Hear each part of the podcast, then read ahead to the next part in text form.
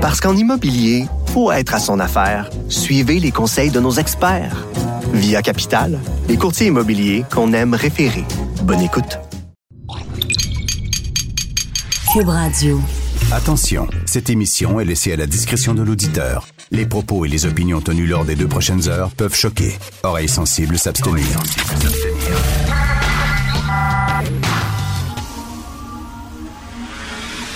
Martino.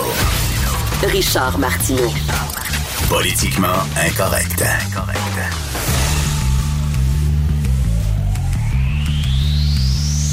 Cube Radio.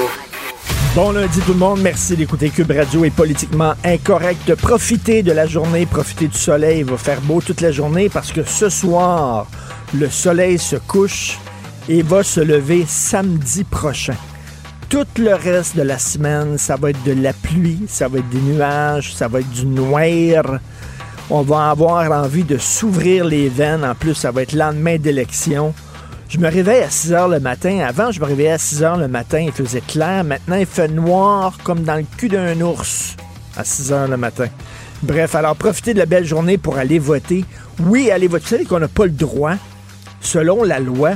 On a reçu un mémo ici, puis tout le monde, là, euh, chez Québécois, puis dans tous les médias, en fait, on reçoit un mémo. On n'a pas le droit de parler de la campagne électorale la journée du vote. On n'a pas le droit de commencer à faire des bilans, de parler de la campagne de Justin, de parler de la campagne du Bloc québécois, de distribuer des notes. On n'a pas le droit de parler de ça. Ça a l'air que ça va vous influencer le jour du vote. C'est un peu niaiseux. C'est une loi un peu caduque. Il y avait une vieille loi aussi à l'époque. Tu n'avais pas le droit de vendre de l'alcool les jours d'élection. Vous souvenez-vous de ça? On n'avait pas le droit, pour vrai, là. Quand j'étais jeune, tu n'avais pas le droit de vendre de l'alcool les jours d'élection. Maintenant, on peut vendre même de la drogue. Ben oui, Pas à temps-. Pas ce voter gelé, il n'y a pas de trouble. Complètement. Même, euh, même euh, c'est recommandé. C'est même recommandé d'aller voter complètement paf et gelé parce que là, ton vote va sûrement être bon. Ah, tu vas être clair, là. Fallait Oui. que ça la bonne place. Non, non, sobre, là, voter sobre, il Non, faut non. pas y aller. Vraiment, là, passer par la SQDC aujourd'hui, mais c'était comme ça avant. Tu n'avais pas le droit de vendre de l'alcool, ce qui est complètement débile, parce que si tu avais de l'alcool chez vous, Et roulez pas le papier. Dans la petite boîte, ne prenez pas le papier pour rouler votre joint. Là. Faudrait que ça brûle bien. Mais c'est quoi, c'était quoi cette loi-là? Il y, a, des lois complètement caduques, comme tu n'as pas le droit d'arroser quand il pleut euh, dans certains pays. Puis ça a l'air selon des lois aussi. Je sais pas si c'est vrai, mais ça, ce serait le fun de faire l'exercice. Les lois qui n'ont pas été euh, changées et qui sont caduques, qui ont été votées peut-être au 19e siècle, peut-être euh, au début du 20e siècle et qui sont encore en fonction. Par exemple, ça a l'air que si tu te pointes à un hôtel avec un cheval, ils sont obligés d'y donner le gîte et euh, d'y donner du foin pour manger. Je sais pas si c'est vrai, là, ça a l'air que c'est dans la loi encore. Ce serait le fun qu'un avocat fasse un livre là-dessus sur toutes les lois obsolètes et complètement débiles. Bref, je pense qu'aujourd'hui, tu as le droit de vendre de l'alcool, tu as le droit d'en consommer la journée euh, du vote, mais on n'a pas le droit de parler de la campagne électorale parce que ça peut vous influencer. Hey, ça fait 40 jours, la campagne électorale. Si vous attendez le dernier jour pour savoir pour qui voter, puis si vous attendez d'écouter quelqu'un à radio ou de lire quelqu'un dans le journal pour vous faire une idée, c'est que peut-être vous n'êtes pas dû pour aller voter. Peut-être vous êtes mieux de rester chez vous. Euh, c'est très drôle. Donc, on peut. La seule chose qu'on peut dire aux gens aujourd'hui, c'est d'aller voter. Puis ça, c'est très important. Allez voter. Allez voter. Il y a des populations à travers le monde qui se battent bec et ongle pour avoir le droit de voter. Nous autres, on a le droit de voter, puis on, on aimerait aussi que ce soit par Internet. Comme ça, on n'aurait pas besoin de sortir. On sait c'est par, par Internet, avec tous les vols de données, puis tout ça, ils peuvent rentrer dans, le site du Pentagone, ils peuvent rentrer dans le site de Desjardins, ils peuvent rentrer dans n'importe quel site pour trafiquer. Verriez ça, vous, une, une élection sur Internet, tabouin, c'est le parti euh, Rhinocéros qui gagnerait, ou les marxistes-léninistes. Vous souvenez-vous, t'en souviens-tu, Fred? Il y a quelques années de ça, il y a plusieurs années de ça, justement, l'ordinateur central lors d'une élection avait complètement tilté, complètement capoté, et ça donnait les communistes. Mais t'as dit deux mots qui ne marchent pas dans une phrase normalement. Quoi? Gouvernement et ordinateur. Imagine. non, non, faut Hey, pas. pour les élections, Tu, risques, là, mais euh, Attends une minute, quand le gouvernement se mêle de quelque chose, ça fonctionne. ça marche dans 20 ans. Ça marche. Pendant 20 ans. Ils ont de la misère à brancher leurs Imagine pour les élections. Imagine les élections. Mais il y a quelques années de ça, Oui. l'ordinateur central avait complètement tilté. Et là, ça donnait communiste en avance. On l'avait annoncé des chiffres complètement ridicules. Puis là, tu voyais, là, Hein? il y avait, je me souviens de Marc Laurando là, qui était là, puis les, les- les commentateurs étaient à la télévision, puis devaient commenter les résultats, mais les résultats étaient complètement faunés, ballonnés, parce que c'était l'ordinateur qui avait qui était en dépression nerveuse. Fait que là, tu avais Marc Laurando à dire bah, c'est un vote de protestation, euh, les communistes en avance. C'est assez, assez étonnant, mais bon, faut pas non plus. C'était bien que l'ordinateur qui avait complètement tilté. Bref, allez voter. Euh, je sais, vous allez dire, c'est-tu pareil au même? C'est bonnet blanc, blanc bonnet. Et comme dit Antoine Robitaille aujourd'hui dans sa chronique, ben non, c'est pas vrai. Il y a des différences entre les différents partis. Le Parti conservateur, c'est pas le Parti libéral, puis le Parti conservateur, c'est pas le Parti populaire de, Maxime Bernier, puis je veux dire, lisez, puis le Parti vert, c'est pas la même chose. C'est certain que depuis le temps qu'on est. Moi, j'en ai vu des élections, là, rendu à 58 ans, j'en ai fait des élections. Y a-tu des gros changements? Y a-tu des gros, gros changements au lendemain de l'élection? On sait comment c'est. hein. Une élection, c'est l'hôtesse qui est dans la rue avec un menu, puis là, tu te promènes, puis elle va te voir, puis venez dans notre restaurant, puis on a les meilleures pâtes, puis on a le meilleur poulet, puis c'est écœurant, puis c'est extraordinaire, puis là, elle te fait, là, elle sort son baratin, puis tu dis, OK, tu rentres dans le resto, puis c'est de la merde. Finalement, c'est pas aussi bon que les autres le disaient. Puis tu sors de là, tu t'es fait prendre, c'est une trappe à touristes. On a souvent cette impression-là dans des élections, tu sais. Madame, vous rencontrez un homme, il est tout le temps sur son 36. C'est certain, il fait la cour. Il commencera pas à péter devant toi, il commencera pas à roter devant toi, tu sais, mais il va jamais aux toilettes au début, là. Veut dire, t'es un être sans, un être parfait. Tu sens toujours bon, t'es toujours beau, etc. Mais une fois que t'as la bague au doigt puis t'es marié, là, le bonhomme, il se lève le matin, il se gratte le cul. Euh, il est devant sa télévision, sa télécommande, sa grosse bière, le sac de Doritos entre les deux jambes. Puis là, tu dis, Hein, c'est ça que j'ai marié. Il me semble que quand me faisait à court, il était pas mal mieux que ça. Ben oui, mais c'est un peu ça aussi, les politiciens. C'est certain, en campagne électorale, ils ont la solution à tous nos problèmes. L'argent pousse dans les arbres. C'est extraordinaire. Puis un coup que tu votes pour eux autres, puis tu passes la bague au doigt, c'est sûr qu'après ça, après la lune de miel, tu te retrouves gros gens comme devant. Mais quand même, il faut aller voter. Mais j'ai hâte de voir le, le tautre de participation. Je pense que ça va être assez étonnant. Ben, chaque vote compte, là. c'est Ouais, tellement serré, là. Tu sais, des, des fois, il y a des élections, tu dis, mon vote compte pas, là. Tu sais, vraiment, les, les, les, les, les les jeux sont faits. Mais là, chaque vote va compter. Je pense que c'est au Québec que ça va sortir encore plus. Oui, au euh, Québec, oui. Avec la température, effectivement, à qui ça va gagner, je sais pas. Mais ça donne le goût. C'est sûr qu'une soirée d'automne, lorsqu'il pleut, là, euh, Les gens sont fatigués. On fait de la marche, euh, Pierre Lavoie, hier. Ah oui, Et surtout Ils n'ont toi. pas marché aujourd'hui. Ils sont fatigués, là. En tout cas, bref, allez voter. C'est extrêmement important. Vous écoutez politiquement incorrect. Parce qu'en immobilier, faut être à son affaire. Suivez les conseils de nos experts. Via Capital, les courtiers immobiliers qu'on aime référer.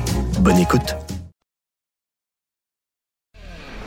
Pour nous rejoindre en studio, Studio à commercial cube.radio. Appelez ou textez 187 Cube Radio. 1877 827 2346. Politiquement incorrect. Alors, Christian Rioux, l'excellent correspondant à Paris pour le quotidien Le Devoir, a écrit une autre très bonne chronique sur les petites nations, en fait, ce qui arrive aux Kurdes et ce qui arrive, entre autres, aux Catalans. Mais on, on va lui en parler. Mais d'abord et avant tout, j'aimerais lui parler euh, de la campagne électorale fédérale vue de France. Bonjour, Christian. Oui, bonjour. Bonjour. Est-ce qu'on suit ça? Est-ce que, est-ce que Justin Trudeau a perdu un peu de sa superbe aux yeux des Français? Oui, écoutez, la campagne électorale euh, canadienne, on la suit pas beaucoup. Hein, euh, ici, euh, en France, euh, c'est pas c'est pas un grand événement, surtout qu'il se passe quand même pas Ben mal de choses de ce temps-ci. Hein, mais, euh, les Catalans, le Brexit, euh, les Kurdes, etc. Donc, euh, mais euh, oui, certains euh, quand même la suivent. Et les Français, vous savez, connaissent connaissent assez bien le Québec. Ils, ils fréquentent le Québec. Euh, c'est rare de trouver aujourd'hui un Français qui n'est pas allé au Québec ou qui n'a pas de la famille au Québec. Donc, euh, oui, ils il, il, il la suivent quand même, mais je pense que tout le monde a noté en tout cas ici en France, le déclin de, de l'aura de Justin Trudeau. Ça, alors que surtout que les Français avaient été euh, avait été peut-être euh, parmi les. Je me souviens très bien quand, quand Justin Trudeau a été élu, il est venu à la COP 21 presque tout de suite après, quelques semaines après son élection. Donc à Paris, il y a eu beaucoup d'échos autour de Justin Trudeau, le jeune premier ministre flamboyant, euh, euh, à un moment où la gauche semblait, hein, semblait un peu, un peu triomphe, disparaître d'un peu partout. Tout à coup, on avait un premier ministre de gauche, en tout cas qui semblait de gauche. Et donc les Français avaient beaucoup, je pense, apprécié Justin Trudeau au début, mais ça a été, je, dirais, un long des amours jusqu'à aujourd'hui où euh, visiblement on s'aperçoit que Justin Trudeau euh, euh, périt un peu là par là où il, avait pêché. Là. oui, c'est un peu un peu comme Macron aussi. Là. À l'époque, le Macron était vu là, comme un bon un homme avec une image fantastique, qui arrive un vent d'air frais et tout ça. Bon, les, les, Français ont déchanté de Macron. Même chose, les Canadiens peut-être envers Trudeau. Là.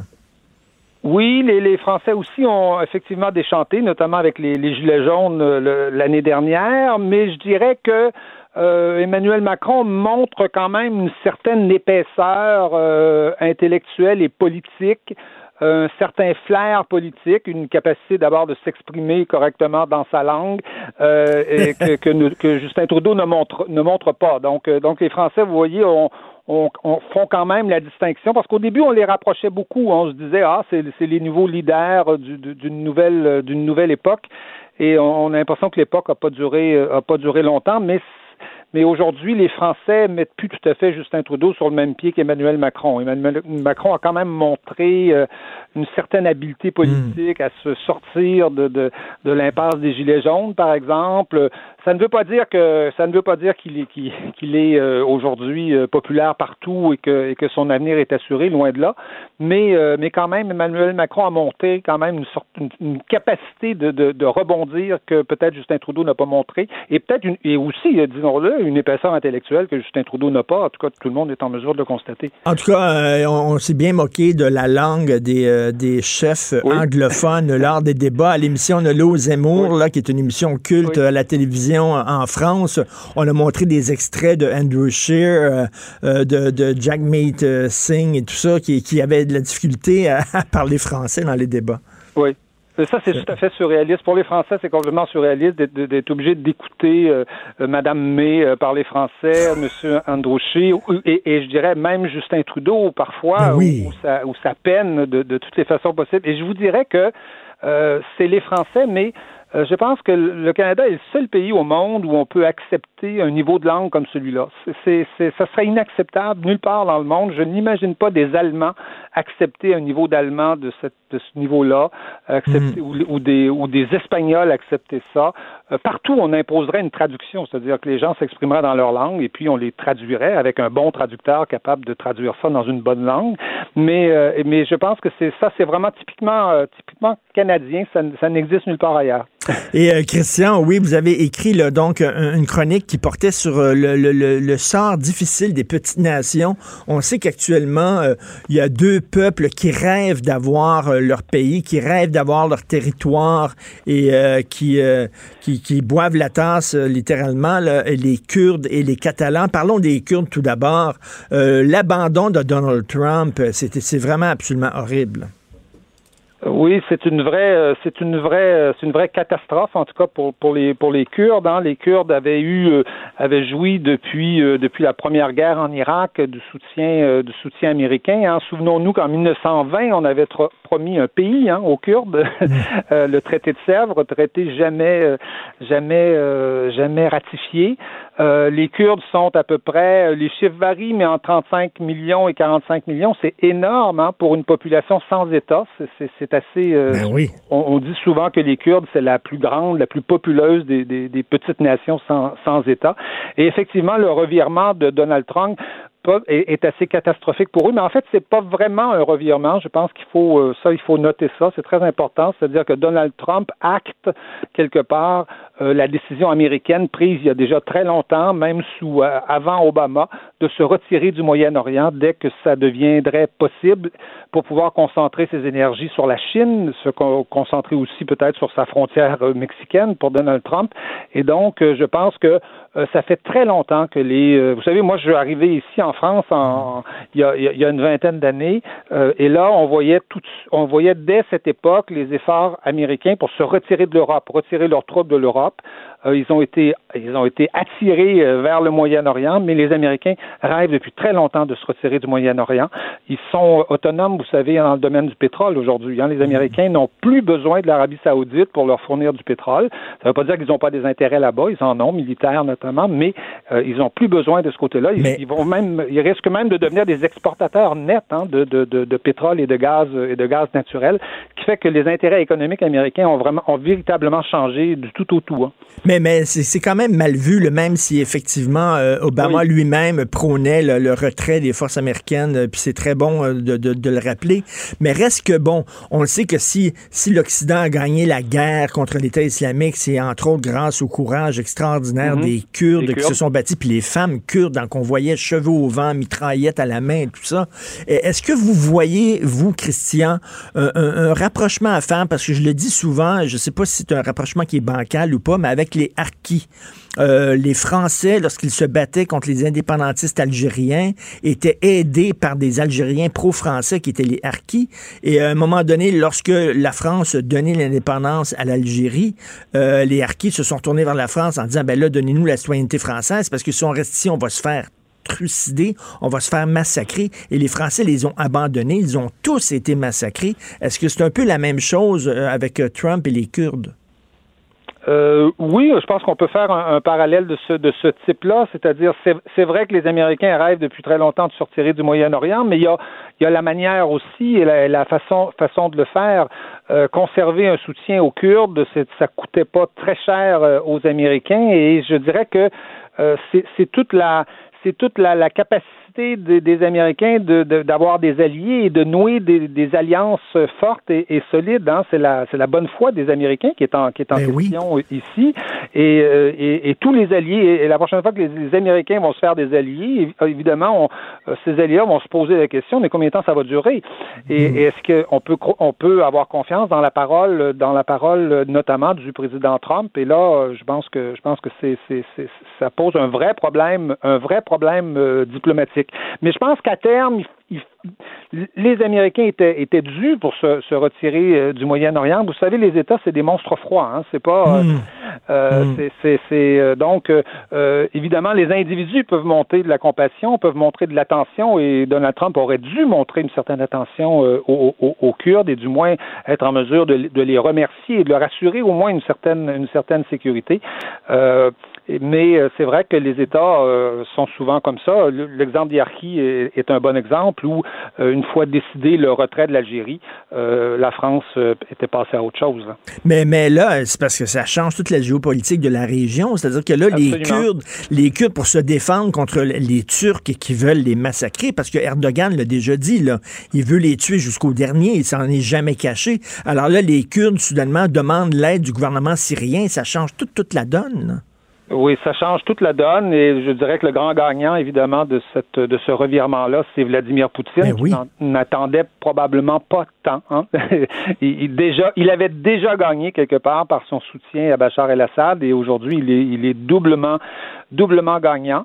Et, euh, et donc, euh, on, on, peut penser, en tout cas quand même, que euh, le gouvernement syrien ne laissera pas massacrer, massacrer les Kurdes. Là, ce serait, ce serait, ce serait une catastrophe. Le, le, vous savez, la Syrie est un État multiethnique, multinational, qui qui tenait en tout cas par un, espèce d'équilibre un peu instable, un peu difficile en différentes communautés. D'ailleurs, Bachar Assad lui-même venait d'une communauté très minoritaire dans, dans le pays. C'est pour ça qu'il était là, parce qu'on ne voulait pas mettre un représentant d'une communauté majoritaire. Donc, on peut penser, je pense, que euh, Bachar al-Assad ne laissera pas, ni Poutine ne laisseront pas massacrer les Kurdes, mais c'est évidemment euh, pour eux euh, la fin d'un rêve, d'un État, euh, d'un État enfin à eux euh, en, ça, c'est évident. Et un autre peuple qui est en très mauvaise posture, bien sûr, c'est les Catalans. Là, vous dites dans votre chronique, euh, c'est comme si, parce que là, les leaders souverainistes catalans euh, ont été euh, condamnés à des peines très lourdes, de 9 à 13 ans de prison. Et là, vous écrivez fort justement, c'est comme si René Lévesque et Gérald Godin et les Claude Charon, ministre, ben, ministre souverainiste, se retrouvaient soudainement en prison. Oui, absolument. C'est un peu, c'est un peu si, si on veut comparer, en tout cas, ce que, ce que ça pourrait vouloir dire pour les pour les Québécois, c'est ça eff- effectivement. Et je, je vous dirais que moi-même, qui est allé tellement souvent en, en Catalogne pour couvrir le référendum, pour couvrir euh, toutes les élections, un peu, un peu tout ce qui s'est passé dans ce pays-là depuis euh, depuis une quinzaine d'années, euh, je vous dirais que je, je, je n'en reviens pas qu'on ait poussé les Catalans à ce point, euh, au point, au point où il y a des violences aujourd'hui dans les rues. Je, vous le dis, je, ne connais pas de peuple plus pacifique que les euh, que les Catalans, euh, qui ont toujours défendu leurs intérêts par des moyens éminemment, éminemment démocratiques, des formes de représentation, des élections. Les indépendantistes, vous savez, sont encore au pouvoir en Catalogne aujourd'hui. Ils se sont fait réélire après le après le après le référendum un peu un peu bancal qu'ils ont qu'ils ont tenu. Et, et, et, je trouve que politiquement, c'est vraiment c'est vraiment c'est vraiment catastrophique de se dire que on, on, on, a, tr- on a trouvé moyen de pousser un peuple comme aussi pacifique que celui-là dans ses derniers retranchements, au point où il y a aujourd'hui des violences, euh, des violences dans les rues. c'est- c'est vraiment- c'est vraiment c'est tout incompréhensible. ça dans l'esprit des Catalans. Ce qui Comment? est vraiment incompréhensible, c'est de la part de l'Espagne. S'ils avaient laissé aller là, à voter, je suis pas sûr que les Catalans auraient choisi de se séparer euh, nécessairement de l'Espagne, mais l'Espagne a été, les, les a tellement réprimés que finalement, euh, ils donnent, ils donnent du gaz au mouvement séparatiste. Oui, abso- absolument. C'est tout à fait, c'est tout à fait incompréhensible de euh, après après les Quat- après les Québécois qui l'ont fait deux fois, après les euh, les, les, les Écossais qui l'ont fait une fois, qu'on qu'on ne laisse pas les Catalans euh, s'exprimer. Et effectivement, les sondages montrent que euh, le triomphe du oui dans un référendum en Catalogne n'est pas ne, ne serait pas évident. hein. Et je pense que l'immense majorité et si, et si Madrid montrait une ouverture euh, à la négociation pour euh, renégocier le statut des, des, des- nationalités, ce qu'on appelle là-bas les, les- nationalités, on, je, je- suis absolument convaincu que que les Catalans que les Catalans négocieraient de bonne foi et et ce pourrait se satisfaire, du moins pour un certain temps, en tout cas, de, de- d'une sorte de d'une sorte de lac Meach. hein. Euh, euh, Il y, a- il y a un grand point commun entre les Québécois et les Catalans, c'est que tout ça a commencé par un lac Meach. Il y a Ben eu oui. un lac Meach euh, euh, au Québec, mais il y en a eu un en, en Catalogne euh, qui était euh, qui était euh, qui était les demandes constitutionnelles catalanes euh, à voter euh, votées par le Parlement euh, euh, de, de, de Madrid et ensuite plusieurs mois après, même quelques années après, annulé par la Cour suprême, euh, par la Cour suprême euh, espagnole, alors que, les- que, que Madrid avait euh, à l'époque accepté les demandes constitutionnelles catalanes. Alors, euh, c'est- tout cet imbroglio qui nous mène à, à- à cette violence aujourd'hui, qui est vraiment un échec politique, en tout cas de l'Espagne, et je vous dirais un échec plus que ça, un échec politique de l'Europe. hein. Ben, c'est ça. Et- L'Europe est d'un silence coupable sur cette question-là. On ne comprend pas que l'Europe dénonce la Pologne, dénonce la Hongrie au moins de petit écart euh, du système judiciaire et que là, elles se tiennent, elles se tiennent silencieuses. euh, Tout à fait, ça. Exactement comme, euh, ju- européenne, à mon avis. Justin Trudeau aussi qui garde le silence. Merci beaucoup, Christian Rio, correspondant à Paris pour le quotidien Le Très bien. Devoir. Merci. Et bonnes élections. Merci beaucoup. On- on- bien. Au Au revoir. revoir, au revoir. C'est vrai que la France a d'autres chats à fouetter hein, avec ce qui se passe en Europe, là, puis ce qui se passe en France même. là. je pense que les élections au Canada, c'est le dernier de leurs soucis. Politiquement incorrect. À Cube Radio et sur LCN, le commentaire de Richard Martineau avec Jean-François Guérin. Cube Radio.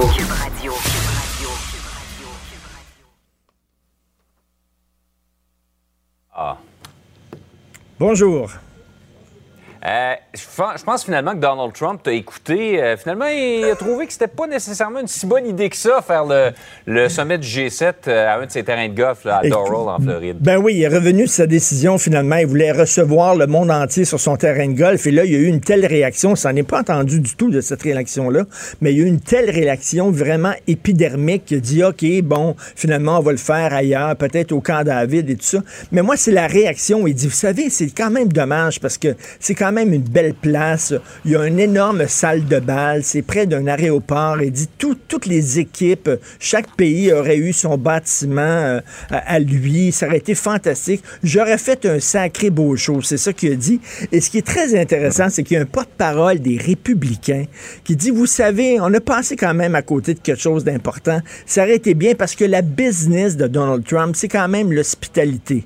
Alors, bien sûr, il parlait de Donald Trump et ses, ses ses terrains de golf, Donald Trump et ses hôtels, en disant qu'il est dans la business de l'hospitalité. Euh, ben non, puis du tourisme, ben non, il est dans la business, il est pas dans aucune business, il est président des États-Unis. Alors c'est ça le problème là. Le gars, il pense qu'il dirige un pays comme on peut diriger une business. Et là, on l'a vu vraiment comme ça. C'est pas la même chose. Hein, souvent, là, même en Occident, là, on dit Hey, un gars, il est bon à la tête d'un- d'un- d'une business, d'une entreprise. Il va être bon pour gérer un pays. C'est pas la même chose. Gérer un pays, c'est pas toi qui prends toutes les décisions. Tu dois consulter d'autres institutions. Aux États-Unis, il y a le Congrès, il y a le Sénat, il y a les le Pentagone, il y a des, as des conseillers, tu as des ministres. C'est pas toi, mais Donald Trump, lui, il fait comme si c'était les États-Unis étaient sa propre business, faisait partie de Ben sa ouais. business. Il se lève un matin, puis bon, prend des décisions, consulte personne, il veut faire comme... Et là, on lui a dit, finalement, là, suite à ça, c'est que, écoute, là, c'est pas une entreprise, les États-Unis, c'est pas USA Inc. C'est pas une entreprise, c'est un pays. Tu peux pas faire comme si c'était ton entreprise à toi. Donc, c'est bizarre de voir un porte-parole des républicains qui dit le président des États-Unis est dans la business du tourisme. Hmm, non, Ouais. vraiment Ouais. pas. Et, et ce que Donald Trump semblait pas avoir compris non plus, c'est que non seulement il faut pas qu'il y ait conflit d'intérêts, il faut même pas qu'il y ait apparence de conflit d'intérêts. apparence de conflit d'intérêts, parce que ça, ça aurait coûté quoi? 50, 60 millions qu'on dit recevoir Hmm. tous ces gens-là. C'est pas lui qui l'aurait payé de sa poche, c'est le gouvernement américain Non. qui aurait donné le contrat à son entreprise. Voyons donc, les gens disent que ça n'a pas de bon sens. Donc, il a dû reculer, mais bon, et il prend pas vraiment. Par ailleurs, on se prépare, Richard, à, à, évidemment la deuxième phase de cette légalisation du cannabis, le cannabis comestible. Ben oui, c'est pas assez d'en fumer, là. On va pouvoir en manger, on va pouvoir en boire, on va pouvoir Ouais. en infuser à partir du 16 décembre. Parfait pour le temps des fêtes, hein.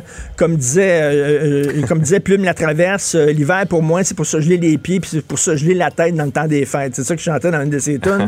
Alors, juste une semaine avant Noël, on va pouvoir manger des jujubes aux potes.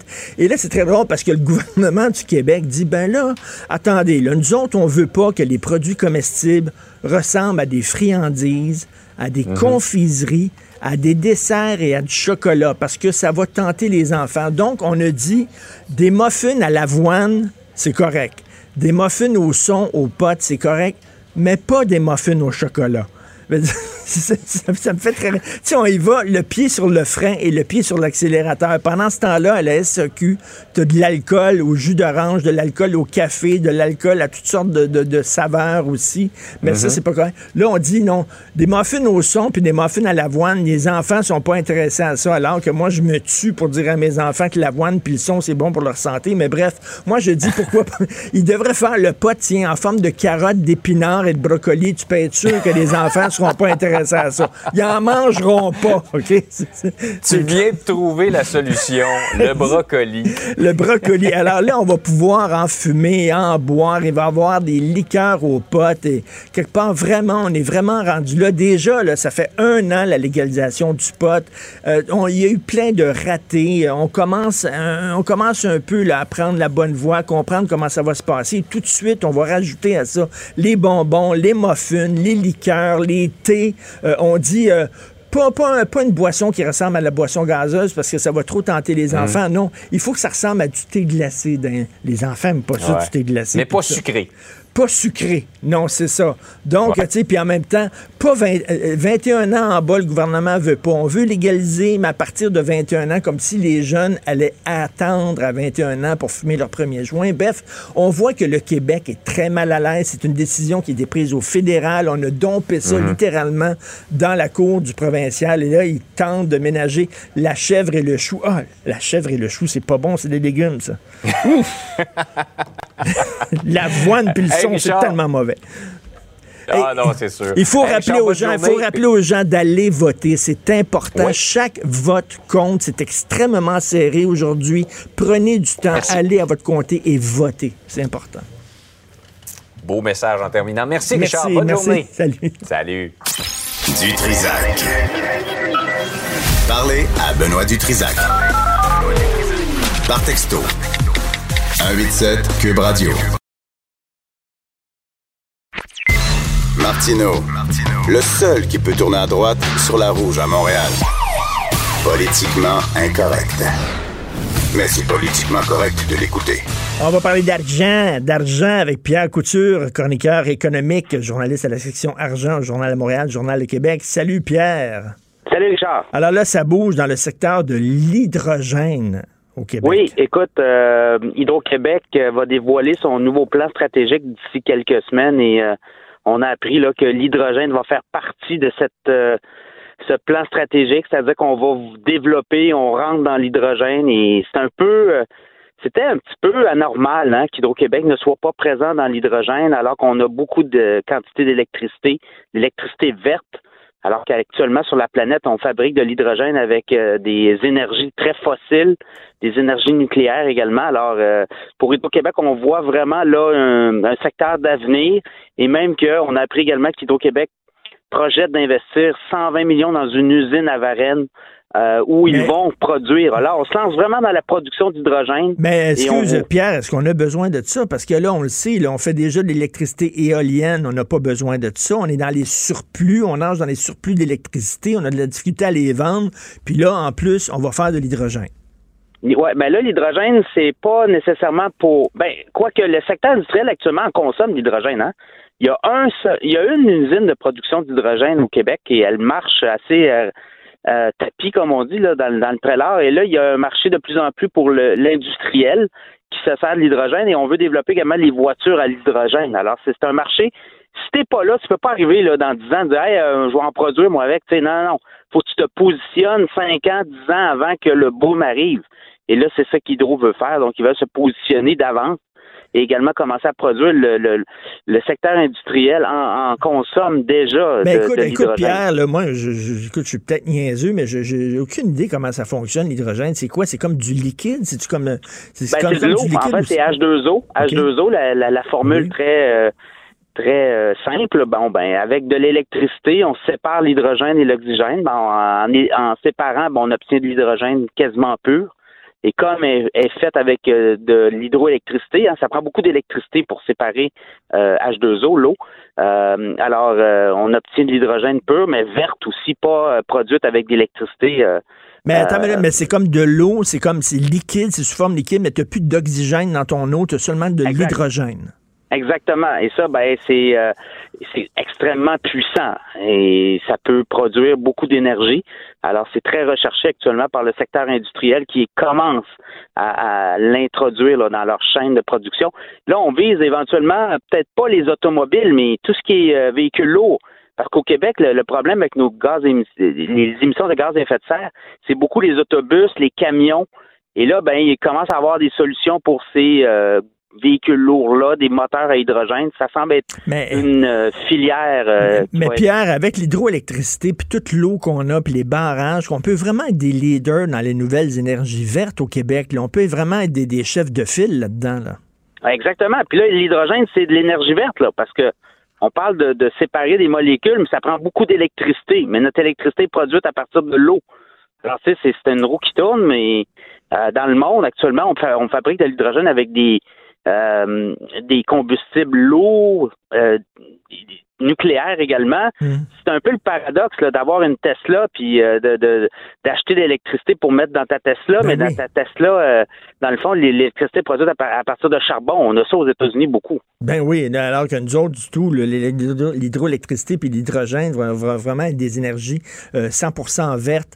Écoute, les robots qui débarquent tranquillement dans, dans nos usines, ça, ça veut dire que plus tard, là, si les jeunes, tu sais, les jeunes qui lâchent l'école très jeunes, là, qui lâchent l'école en secondaire 5, qui vont pas au cégep, qui vont pas à l'université, là, ces gens-là, habituellement, elles se trouvaient des jobs dans des usines, dans des manufactures, mais là, là, à un moment donné, il y en aura plus de jobs, parce que ça va être tous des robots qui vont faire ces Ben jobs-là. là, il y a deux problèmes avec ça. Il y a la pénurie de main-d'œuvre qui fait en sorte que les entreprises trouvent pas de travailleurs spécialisés.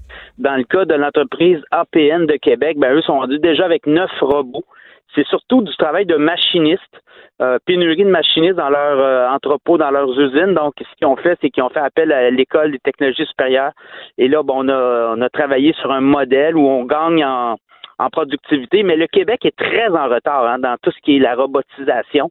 Quand on va en Allemagne, quand on va dans d'autres pays euh, qui sont en avant de nous là, au niveau de ce- cette euh, diversification économique, ben ça fait en sorte que nos entreprises ont pas pris le virage robot et ça fait gagner du temps quand même et, ça fait aussi gagner euh, euh, dans, dans l'entreprise pour les travailleurs qui continuent, eux, ben, qui se concentrent sur des tâches beaucoup plus intéressant. Ben oui, des, tâches un peu plus créatives que ça. C'est ça, c'est les tâches répétitives. C'est vraiment les tâches là, de, de, que, que des robots peuvent faire. Puis en plus, bon, c'est certain que acheter un robot, acheter des robots pour ton entreprise, c'est un investissement là, extrêmement majeur. Mais après ça, tu n'as pas de syndicat, tu pas de fonds de pension, tu pas de vacances à payer. Dire, le robot commencera pas à dire je vais avoir, je vais avoir ci pis ça. Là. Mais je pense pas que euh, les travailleurs vont être remplacés. L'autre problème, tu le sais, c'est la pénurie de main-d'œuvre. Actuellement, il y a deux retraités pour un travailleur, alors que c'était euh, sept travailleurs pour un retraité il y a quelques années. Alors, euh, nos démographes ont peut-être pas assez averti, les gouvernements ont pas allumé au bon moment, puis là, ben, ça force les entreprises, celles qui, veulent survivre, là, celles qui veulent se battre, là, parce qu'il y a des entreprises qui carrément abandonne, puis euh, le, propriétaire est assez âgé, puis les travailleurs ne veulent pas prendre la relève. Il y a beaucoup de ça aussi au Québec. Mm. Mais celles qui veulent qui, veulent aller se battre avec les, les grands, ben ils n'ont pas le choix, doivent aller dans la robotisation, puis on va en voir de plus en plus. Et ça, attendez-vous à voir ça. Là. Et Pierre, Capital Média, là, ça va être extrêmement dur de sauver les emplois parce que les gens pensaient, oui, mais les gens qui travaillent dans les journaux Capital Média vont pouvoir garder tous leur emploi. C'est pas vrai. Oui. Ben, euh, bon, tu as eu le programme du gouvernement, il y a beaucoup de crédits d'impôt pour les salaires des journalistes notamment, mais même les syndicats qui veulent euh, relancer le groupe Capital Média, ben eux-mêmes euh, disent ben on n'est peut-être pas sûr de pouvoir garder tout le monde. Le, le, modèle d'affaires actuel ne fonctionne pas, alors il va falloir faire d'autres choses et de toute évidence, il y aura pas il va y avoir d'importantes mises à pied, même si c'est des syndicats qui rachètent les journaux, en fait, qui, qui, reprennent la, relève. Là, est-ce qu'ils vont, est-ce qu'ils vont faire comme le modèle de la presse, c'est-à-dire ça va devenir un, ONG aussi, Capital Média? Écoute, il y a plusieurs options sur la table. Ça va dépendre qui va reprendre. Parce que là, on comprend qu'il y a plusieurs joueurs qui veulent racheter ces actifs-là de ces journaux-là, mais Bon, si c'est un propriétaire unique euh, qui, lui, vient pas nécessairement du monde syndical, va peut-être avoir un autre modèle d'affaires que les gens du syndicat, mais ce qui va arriver éventuellement, effectivement, il y aura des décisions à prendre et euh, ça ne sera pas facile dans, dans la mesure où il va y avoir des mises à pied et on va devoir aller euh, soit abandonner le papier, est-ce que c'est une au BNL, est-ce que est-ce que la presse pourrait être intéressée à racheter euh, euh, tous les journaux de Capital Média puis les intégrer à la presse plus comme un onglet, là, si on veut, là, hmm. puis abandonner complètement le papier comme ils ont fait? C'est des, des ça, ça, se parle actuellement. Il y a des options. Alors, euh, est-ce que c'est des syndicats? Est-ce que c'est une entreprise unique? ça va être à suivre. Merci beaucoup, Pierre Couture, Pierre Couture de la section argent du Journal de Québec, Journal de Montréal. Merci, Pierre. Salut, Richard. Alors, c'est ça, c'est dans le milieu des médias, c'est drôle. La semaine passée, on recevait ici euh, à Cube Radio des jeunes qui étudient en communication euh, pour devenir journalistes, puis ils venaient voir comment on travaillait ici. Et euh, il était une vingtaine à peu près, puis je leur disais, vous êtes courageux. Vous êtes courageux, vous êtes comme des pompiers qui euh, entrent dans la maison en feu au lieu d'en sortir. Tout le monde veut sortir de la maison en feu. Hein, en disant c'était peurant, puis vous autres, vous rentrez dedans. Je dis quand même, vous êtes courageux, on n'arrête pas de vous dire qu'il n'y a pas d'avenir dans les médias, que c'est fini, que ça ferme les uns après les autres, qu'il n'y a pas de job là-dedans. Non seulement il n'y a pas de job, non seulement on n'embauche pas, mais on sent qu'à apporte des gens qui avaient des jobs. Et vous, vous décidez malgré tout d'arriver dans le milieu des médias. Je trouvais ça, je trouvais ça le fun et je leur ai dit qu'ils étaient très courageux. Et cela dit, quand tu es jeune, hein, euh, aujourd'hui, tu peux partir ton blog, tu peux avoir un webzine, toi et une gang de tes chums, tu pars ton petit webzine et tout ça.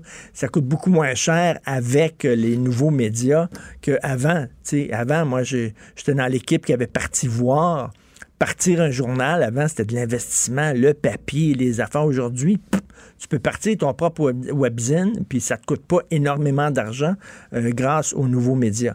Euh, vous écoutez Politiquement Incorrect. Parce qu'en immobilier, pour être à son affaire, suivez les conseils de nos experts. Via Capital, les courtiers immobiliers qu'on aime référer. Bonne écoute. Politiquement Incorrect. Joignez-vous à la discussion. Appelez ou textez. 187 Cube Radio. 1877 827 2346. Gilles Proulx. Le où, quand, comment, qui, pourquoi ne s'applique pas sa ricanade? Parle, parle, parle, genre, genre, genre. Gilles Proulx. C'est ça qu'il manque tellement en matière de journalisme et d'information. Voici le commentaire de Gilles Proulx. Gilles, je me trompe pas, mais avant la journée même des élections, on n'avait pas le droit de vendre de l'alcool. Ça se peut-tu, ça? Oui, oui. euh, je ne sais pas si ça s'applique encore avec les modifications de loi qui arrivent souvent, mais euh, oui, effectivement, la, la coutume voulait que tu n'avais pas le droit de vendre de l'alcool. ouais. Ben, on, on pouvait en boire. Si on avait de l'alcool chez eux, ça, ça, ça, ça change rien. Quelqu'un pouvait se sous la gueule et aller, aller voter. Oui, oui, oui, oui, oui, parce que ça prend du courage pour aller voter, donc tu as besoin de prendre un, verre de gin en te levant le matin. Ça, c'est un alcoolique, un ivrogne. Donc, quand tu te, tu te saoules la gueule là, en te levant, tu es un ivrogne. Quand tu es un alcoolique, c'est parce que tu es accompagné d'un verre souvent durant la journée.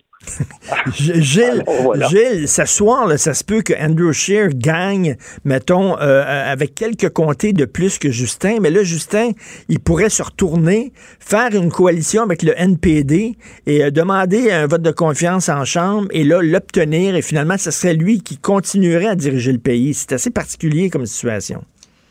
Maudite belle gymnastique en perspective. Ben oui. Il va y avoir des acrobaties parce que le vote universel pourrait favoriser l'un par rapport à l'autre.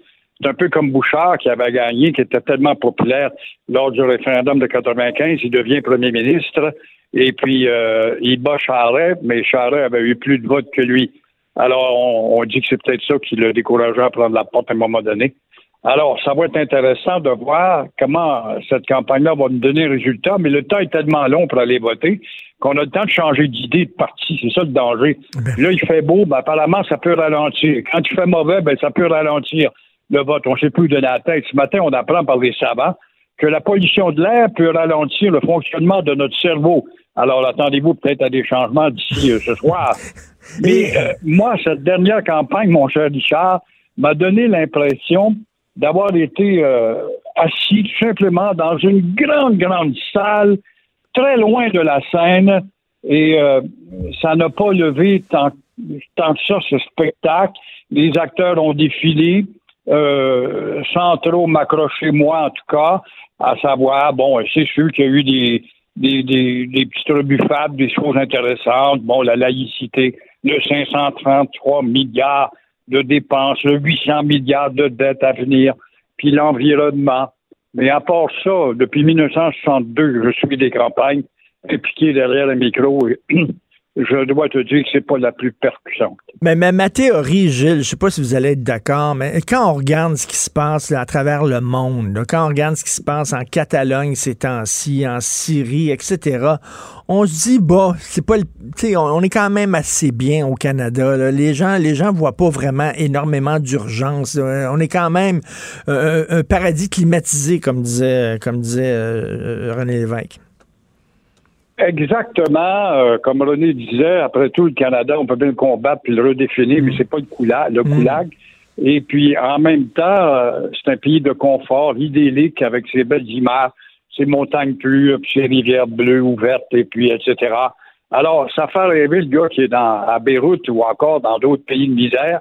Il voit l'ambassade canadienne là, il dit, hey, je vais aller postuler pour entrer dans, dans ce pays-là, puisqu'on peut à peu près faire n'importe quoi quand on veut et ignorer euh, l'une des deux cultures qui est là. Alors, c'est un pays, euh, c'est un arbre de paix qui te souhaite la bienvenue dans un grand tout. Sauf quand ils sont confrontés à la réalité. Puis au 40 sous zéro, ben, il y en a qui viennent des pays chauds, ça leur fait changer d'idée, puis ils rêvent d'aller aux États-Unis, aussitôt qu'ils deviennent Canadiens. Tout à fait. Qu'est-ce que vous dites aux gens qui disent ça donne rien de voter, c'est bonnet blanc, blanc bonnet, c'est tout pareil au même? Vous en dites quoi de ça? Bah, je dis que c'est pas très simple pour la santé démocratique, malgré que euh, le gars ou la fille qui va te dire ça, euh, un ou l'autre, c'est pareil, fait que ça changera pas grand-chose. Mais il y a quand même un geste civique, c'est quand même un geste de générosité d'une société où, euh, dans d'autres, on te permet pas d'aller voter, puis tu souhaites dans ton fond de conscience un jour que quelque chose du genre ça arrive. Alors là, nous, on, on le prend avec indifférence ou on le prend pas parce qu'on dit moi je vote pas. En Belgique, par exemple, je sais pas si ça existe encore, euh, il y avait euh, une loi de votation parce qu'on trouvait que les participations n'étaient pas assez fortes. et tu avais une amende. Ça te un papier du médecin comme quoi tu étais lit d'hôpital. Alors, tu es obligé, c'est une obligation civique pour rappeler que tu as des institutions puis tu dois les faire fonctionner en tant que chialeux. Parce qu'il y a une différence entre les partis. C'est pas vrai que toutes les partis se ressemblent. Le Québec, euh, le NPD, c'est pas le Parti conservateur, puis le Parti conservateur, c'est pas les partis libéraux.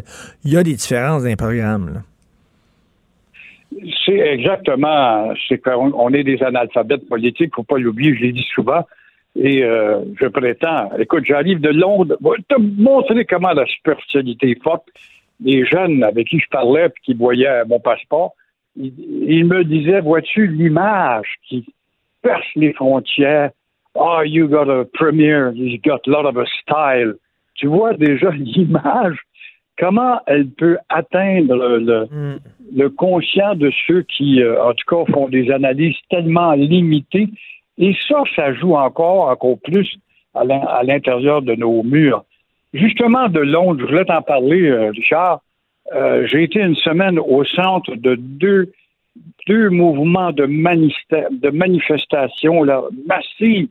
C'est inimaginable. D'abord, il y a les rebelles de l'environnement qui euh, bloquent, ah qui euh, grimpent à la tour du Parlement, puis on voit un bouffon en haut qui change de palier au sommet. Quand même, il est à quoi, 150 pieds dans les La police est en bas. On demande, oui, vous n'allez pas le chercher, vous devez avoir des acrobates n'a pas besoin d'acrobates. Tôt ou tard, il va devoir descendre, on va l'arrêter. C'est comme ça que la philosophie, le calme britannique agit.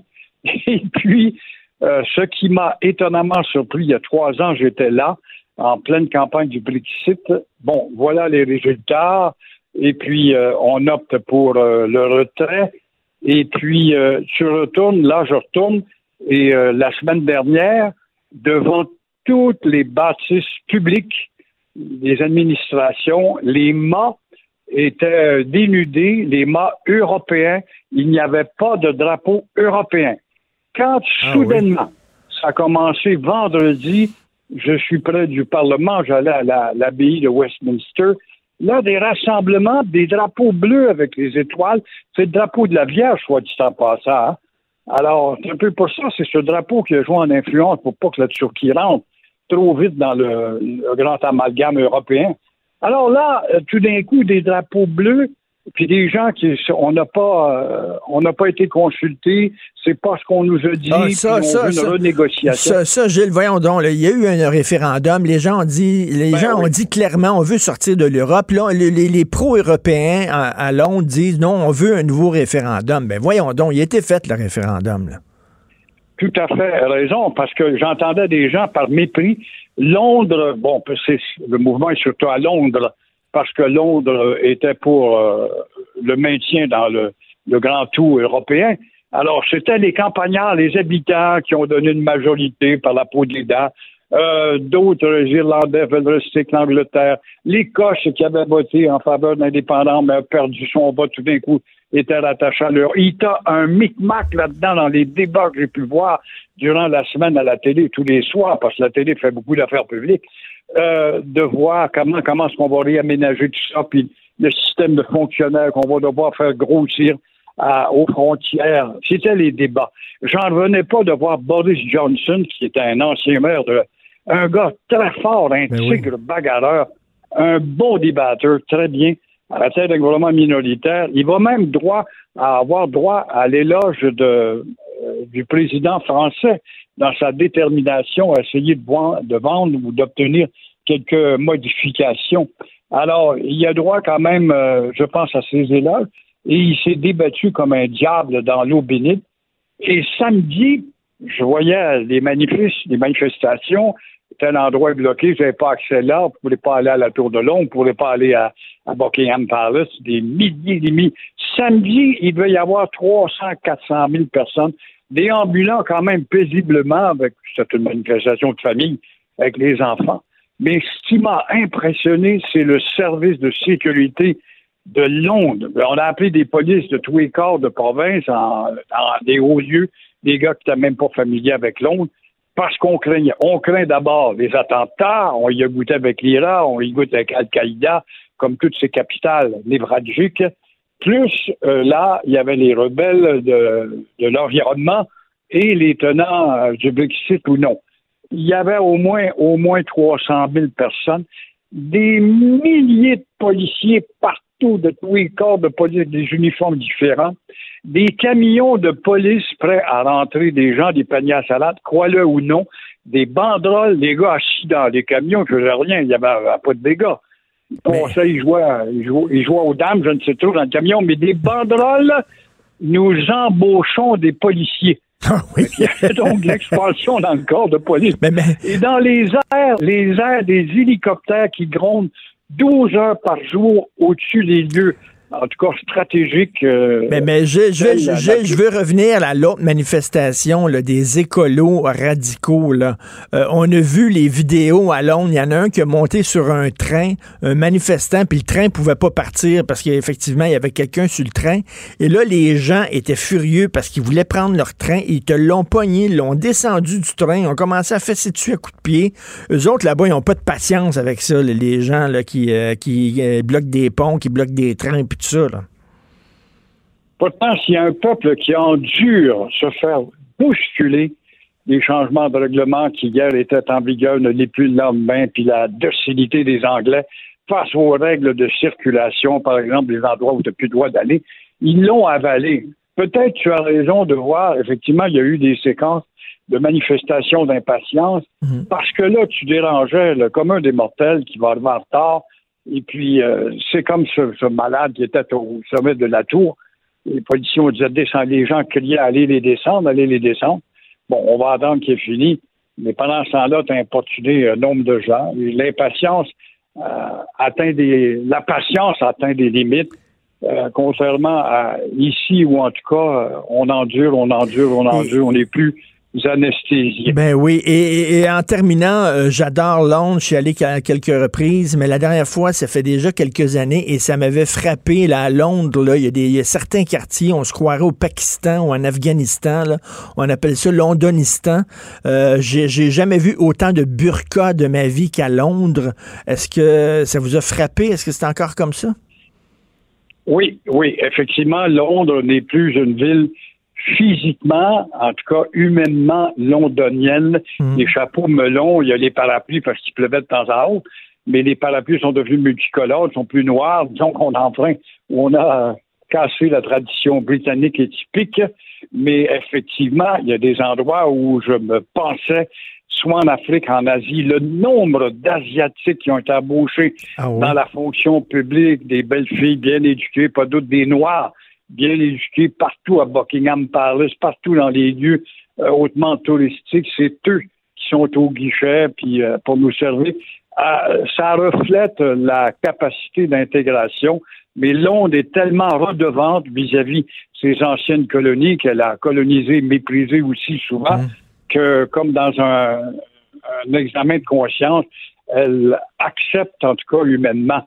Mais euh, je suis persuadé que les Londoniens de, de souche sont maintenant minoritaires dans cette grande ville qui atteint quoi les 11 millions à peu près avec le Grand Londres. Là. Merci beaucoup, Gilles. Merci. Au plaisir, et à jeudi. Un chanceux, merci, qui était à Londres, est une ville extraordinaire. Et quand on va à Londres, on se rend compte qu'ici au Québec, on est peut-être plus anglais que français. Vraiment, là, je trouve que quand j'étais à Londres, je me sentais à Montréal, je me sentais vraiment chez moi. Euh, on, on se le dit pas, on essaie de dire, ah, nos cousins français, mais je pense qu'on est pas mal plus anglais que ce qu'on voudrait le croire. Vous écoutez, politiquement incorrect. Parce qu'en immobilier, pour être à son affaire, suivez les conseils de nos experts. Via Capital, les courtiers immobiliers qu'on aime référer. Bonne écoute. Martineau, franchement, même avec les cheveux gris, il reste un animateur très coloré. Politiquement incorrect. Alors, je parlais tantôt de ces lois absurdes. Je disais, euh, par exemple, il- naguère, il fut une époque où on ne pouvait pas vendre de l'alcool euh, une journée d'élection. Bien sûr, ça a été euh, ratifié, cette loi-là, ça a été changé. Mais je dis, c'est sûr qu'il demeure encore des lois qui sont obsolètes, puis qui n'ont pas été changées, puis euh, qui, demeurent encore dans notre code civil. Euh, ce serait le fun de faire un répertoire de ces lois niaiseuses-là. Il y a Anne-Marie, qui est une auditrice fidèle, qui nous écoute souvent à Cube, que je salue, qui m'a envoyé un texte qui est paru il y a trois ans euh, sur le site Internet de Sympathico. Et là, je sais pas si c'est vrai ou si c'est pas vrai. Il y a toutes sortes de légendes urbaines qui circulent sur Internet. Je sais pas si l'auteur de ce texte-là a vraiment fait euh, son travail, mais il y a des sources. À chaque loi qu'elle euh, écrit, il y a une source. Alors, voici quelques lois, ça qui sont encore, en- qui existent encore au Canada, des lois absurdes. Il est illégal de tuer un Sasquatch. Mais c'est parce que ça n'existe pas, les Sasquatch. Il est interdit de siffler à Petrolia, en Ontario. L'hôtel Lorraine Elisabeth à Montréal doit nourrir gratuitement votre cheval si vous louez une chambre dans leur établissement. Je savais ça que ça existait cette loi-là. À Ottawa, il est interdit de manger de la crème glacée sur Bank Street le dimanche. À Ça, c'est encore en vigueur, ça? Sur Bank encore en vigueur. C'est la rue Bank à Ottawa, c'est comme Ben la oui. Sainte-Catherine. Il y a des euh, salles de spectacle, etc. Mais En ça- 2016, c'est encore en ça. vigueur. En Voyons donc. 2016. Il y a une source, là. Il Ben, t'appuies là. là-dessus, puis t'as la source. Ouais, non. La loi est là, mais elle n'est pas appliquée. Mais C'est des vieilles lois qui existent. là. Arrêtez pour ça, c'est drôle. À Saint-Jean, vous ne pouvez plus garder vos vaches dans la maison. À Toronto, il est interdit de prendre les transports en commun le dimanche si vous avez mangé de l'ail. Ah, En ça, je peux comprendre. vrai, Ça, c'est ça. une une bonne loi. petite bonne loi, Une bonne, ça. loi. Ça, ça devrait être appliqué en maudit. Tu peux pas sortir de chez vous si tu vas à Casagrec après. Là. Il serait interdit de prétendre faire de la sorcellerie, de prétendre prédire l'avenir. Ben là, euh, OK. Les chauffeurs de taxi à Halifax ne peuvent pas porter de T-shirt. Ils doivent suivre un code vestimentaire. Ce serait pas pire, ça aussi, appliquer ça ici.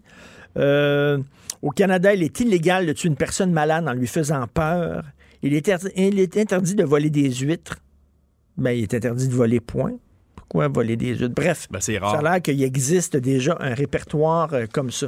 Je veux euh, attirer votre attention sur, je fais pas du népotisme, mais sur la chronique de ma blonde. Elle m'a montré ça hier, euh, Sophie Durocher, dans le Journal de Montréal. Sa chronique s'intitule Vos gueules des mecs.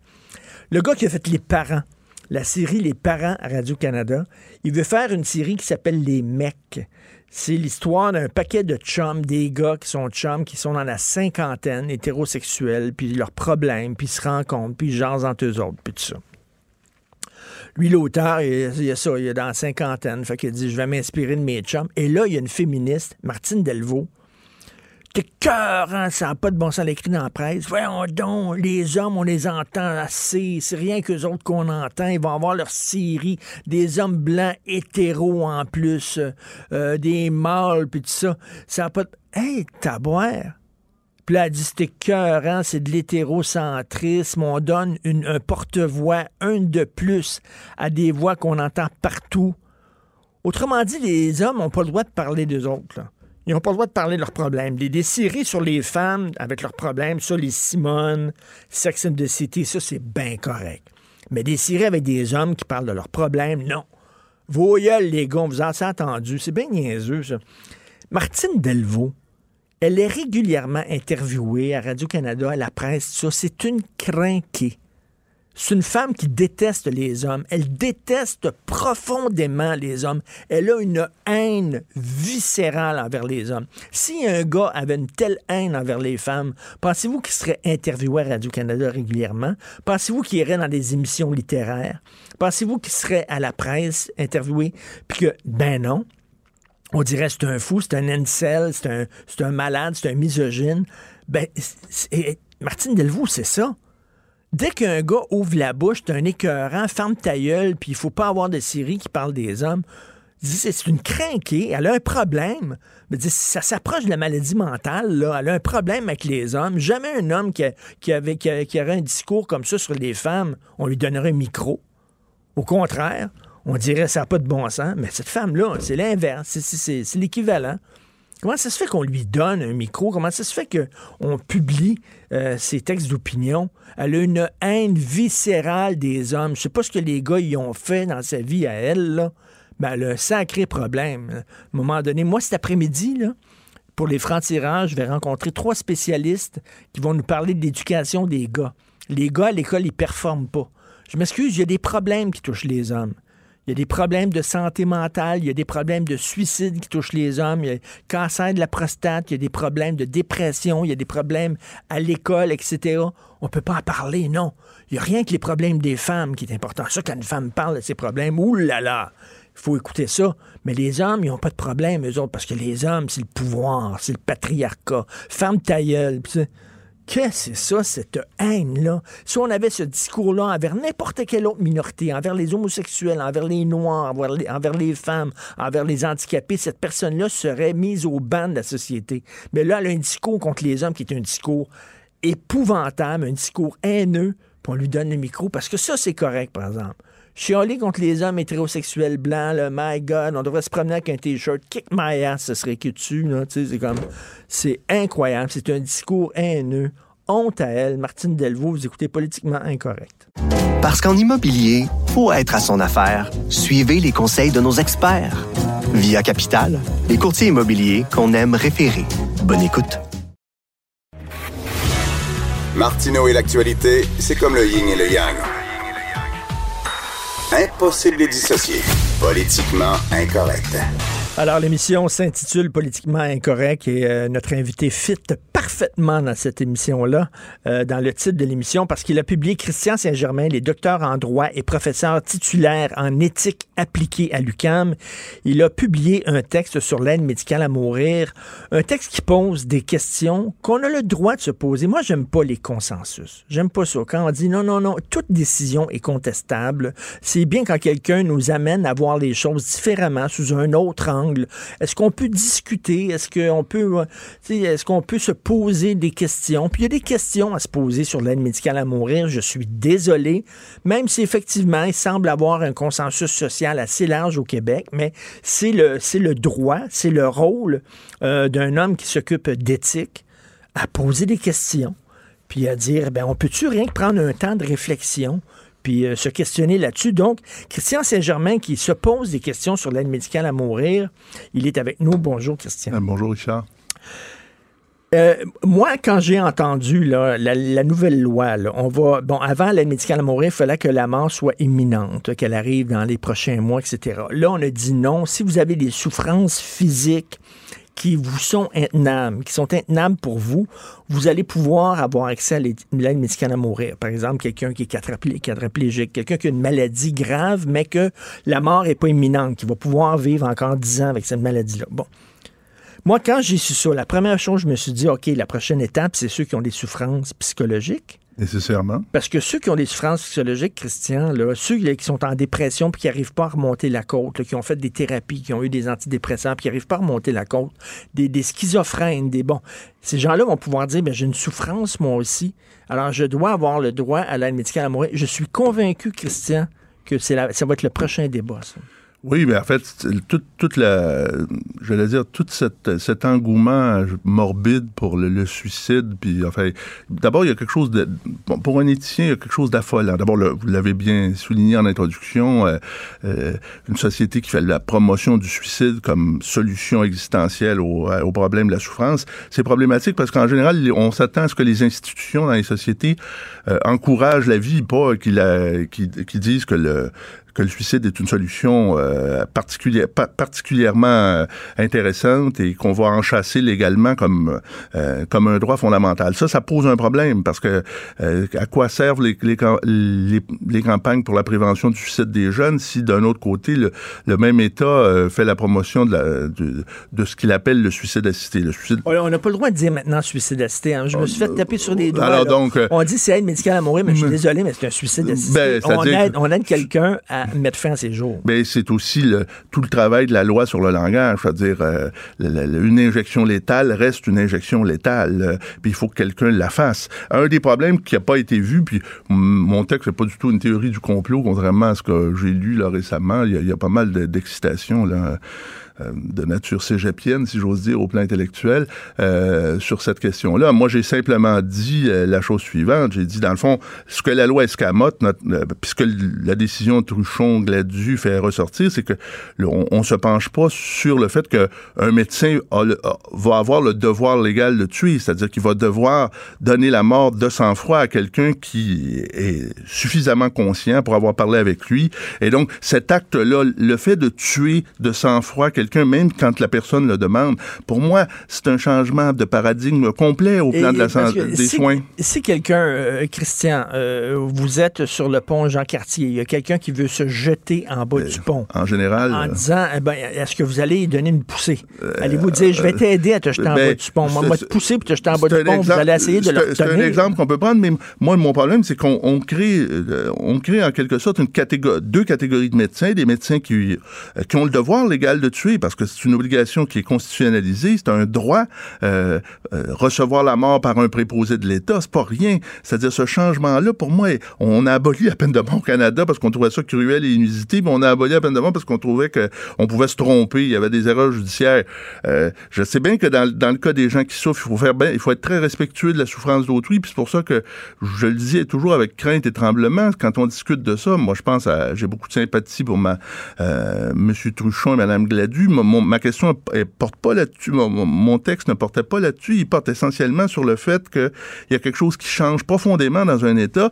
Puis, en fait, ce qu'on sait, puis c'est pas une grosse théorie du complot là, c'est-à-dire on sait que la population vieillit, on sait que les coûts de santé vont en spirale, et, et donc euh, c'est une logique institutionnelle budgétaire que de que, que de faire la promotion du suicide. Il y a une incohérence aussi dans, dans les messages. Vous l'avez dit, Christian euh, Saint-Germain.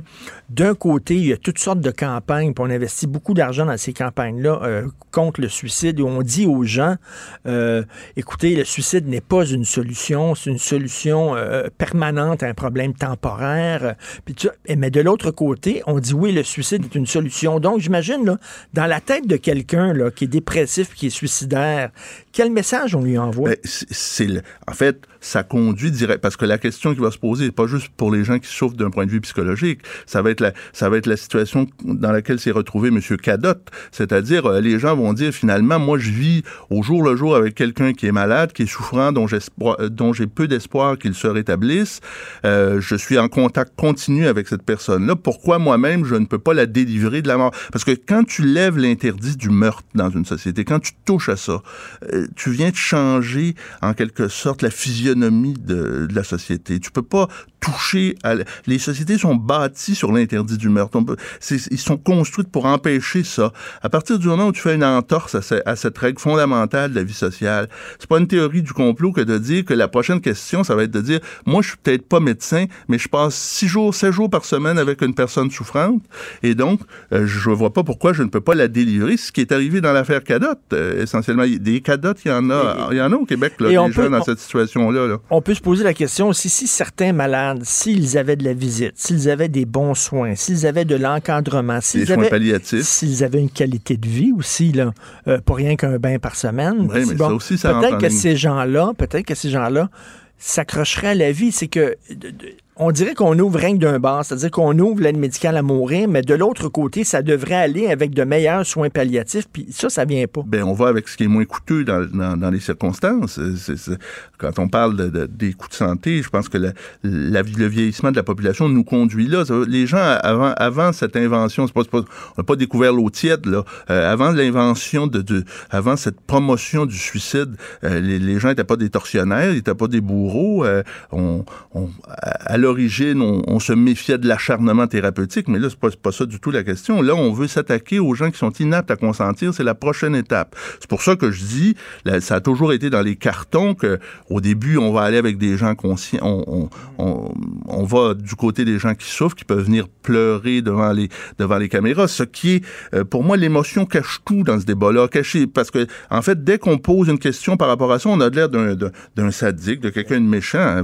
C'est c'est pas ça du tout la question. En, là. en Belgique et en Suisse, ça a commencé comme ça. là. On a donné, on a accordé l'aide médicale à mourir aux gens dont la mort était imminente et qui souffraient beaucoup. Puis là, on est rendu où euh, si tu es en dépression, tu peux aller euh, te faire tuer. Si il euh, y a- quelqu'un, il y a, deux, deux frères jumeaux qui étaient aveugles et sourds, qui trouvaient ça très difficile d'être aveugles et sourds, ils ont eu l'aide médicale à mourir. À un moment donné, là, Oui, mais en fait, ce qui est mystérieux aussi dans ce, dans ce projet, dans, cette, euh, dans, dans cet engouement-là, ce qui est vraiment mystérieux, mystérieux, c'est pourquoi on ne donne pas les moyens aux gens comme on le fait avec des distributrices d'insuline ou comme euh, on le fait avec des... euh, euh, pourquoi on oblige quelqu'un d'autre à donner physiquement la mort à une autre personne? Cet acte-là, pour moi, c'est un acte extrêmement lourd, extrêmement chargé. Tuer de sang-froid quelqu'un, même quand il nous le demande, c'est quand même pas rien. C'est-à-dire, je peux pas imaginer qu'on retourne chez soi après la journée de travail en disant, le monsieur dans, lui, dans le 804, euh,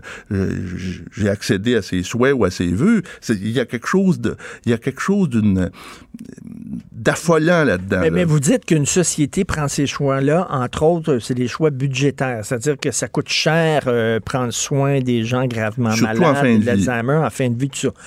Ben ça, ça veut-tu dire que des gens se sont parlé? Parce qu'il y, a- il y a des gens qui disent, ah, c'est de la théorie du complot. là. Des- c'est- ça veut dire comme les fonctionnaires, les gouvernements, Bien sûr les que médecins non. se sont parlé. Bien se sont- sûr que non. C'est une logique lourde budgétaire.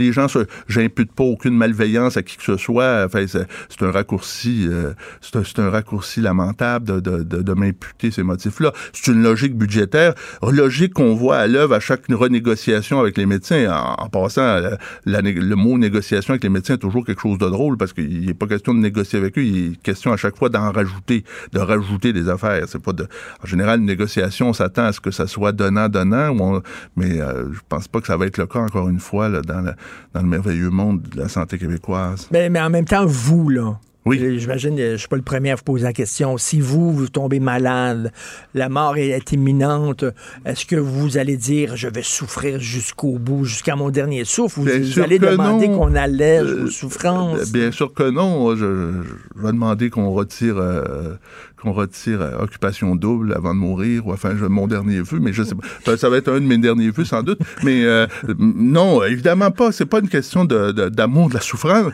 C'est une question de système, de logique de système qui se met à tuer des gens alors qu'il les soignait et qui fait passer cet acte, l'acte homicidaire pour un soin. C'est ça le problème.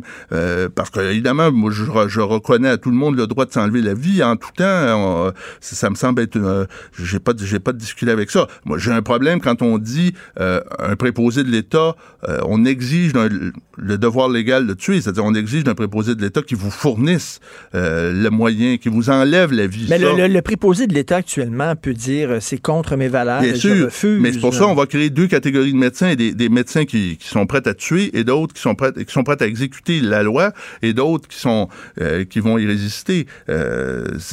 Moi pour moi si j'étais je trouve ça je, je trouve ça je trouve ça épeurant dans parce que il faut bien comprendre qu'une fois que ça va être entré dans les mœurs puis dans les institutions québécoises ça, ce ce devoir légal de tuer c'est-à-dire d'accomplir la volonté des gens puis qu'on va on l'aura élargi à des personnes éventuellement inaptes à consentir soi-disant parce que euh, il n'est plus l'ombre de elle n'est plus l'ombre d'elle-même ou il n'est plus l'ombre de lui-même puis euh, c'est ça qu'il aurait voulu ou on va relire ça va pour c'est-à-dire que ça, ça change complètement le visage des institutions. C'est pas une théorie du complot, c'est juste quand ça, quand business va être, quand on dit business as usual, quand, quand ça va marcher cette loi-là, là, au-delà des, des élargissements législatifs, euh, euh, on, on va voir de, on va voir la- l'ampleur de cette, dé- cette dérive-là apparaître. Parce là. que vous dites, vous, c'est que il y a des tabous qui sont fondateurs de notre civilisation. Exactement. Par exemple, le tabou de l'inceste est- Oui. est, présent dans toutes les L'interdit sociétés. du meurtre aussi. Et puis l'interdit du meurtre est aussi un tabou fondateur de notre civilisation Absolument. que l'interdit de l'inceste, par exemple. Oui, oui, aussi. Puis quand tu touches dans...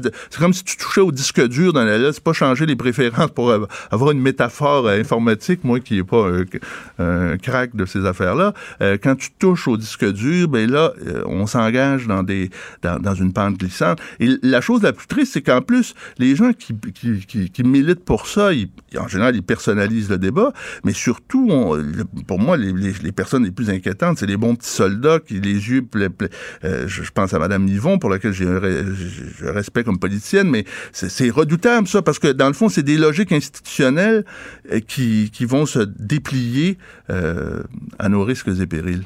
Et vous, vous, avez- vous craignez que justement qu'on étende ces droits-là. euh, Ben, c'est-à-dire qu'on ne peut pas faire autrement que de l'étendre. La Cour, à chaque fois qu'elle passe dans la loi, elle l'élargit, elle montre que c'est... Parce que là, là, les- prochains qui vont se pointer dans une commission ou à la télévision, tout ça, c'est des gens qui souffrent de, de souffrances psychologiques. Oui, puis en plus, puis le vont- débat porte juste sur des modalités. Il porte jamais sur le bien fondé anthropologique suivant, c'est-à-dire qu'un médecin doit tuer maintenant. Euh, si il, euh, par l'obli- par l'obligation de la loi, il peut bien s'objecter, faire une objection de conscience et se soustraire, mais qu'on change, le, on change toute, la- la- j'allais dire, la façade ou l'intériorité du dispositif médical pour introduire le, le droit de recevoir la mort. Le droit de recevoir la mort, c'est pour moi, c'est quelque chose de, d'épeurant dans une Mais, mais société. vous savez que vous êtes un peu à contre-courant. quand Complètement, vous, euh, je, je ce parfaitement. On a l'impression qu'on qu'on roule contre des bisons, là, comme un troupeau de bisons qui vont vous... Enfin, tout, tout l'enthousiasme québécois pour ça, comme intellectuel, c'est quelque chose d'épeurant parce qu'en fait, on a, on a.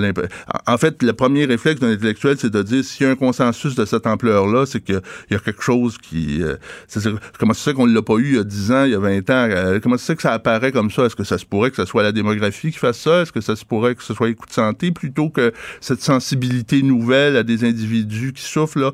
Moi, j'ai... Ça n'a rien à voir avec un- une théorie du complot. C'est rien qu'il y a un changement Ben, euh, euh, de, de paradigme, comme on dit. Il y a de- des changements de valeur, il y a des changements de un changement mentalité. démographique, Et vous, puis- vous êtes là comme intellectuel à dire ben, qu'est-ce que ça veut dire? Qu'est-ce qui se cache derrière ce, ce- Ben, ce changement de c'est- valeur? c'est pas un- oui, c'est- ça. C'est en fait, euh, puis c'est se, dire avant, av- avant cette euh, cette trouvaille, euh, est-ce qu'on était si dur que ça? Est-ce qu'on était des tortionnaires? Est-ce que bien sûr que non. Euh, et donc, euh, le- quels, quels sont les intérêts? Parce que les intérêts véritables, c'est bien sûr les gens qui sont pas qui sont inaptes à consentir depuis le début. C'est ça. C'est eux qu'on veut rejoindre depuis le début parce que c'est eux qui, j'allais dire, qui constituent le, nombre suffisant de personnes qu'il faut soigner là. Ben, euh, on- moi, je trouve ça très bien qu'on se pose la question. Les, les gens qui nous écoutent, peut-être qu'ils sont d'accord, pas d'accord, mais c'est le rôle d'un intellectuel de dire, ben, on peut-tu arrêter un peu, puis se poser des questions, puis voir ça sur un autre angle, puis après ça? Oui. euh, puis, euh, est-ce que pas quelque chose. euh, est-ce que par rapport aux médias traditionnels, est-ce qu'il n'y a pas eu une, une sorte d'immense pastorale des soins de fin de vie qui a été dépliée?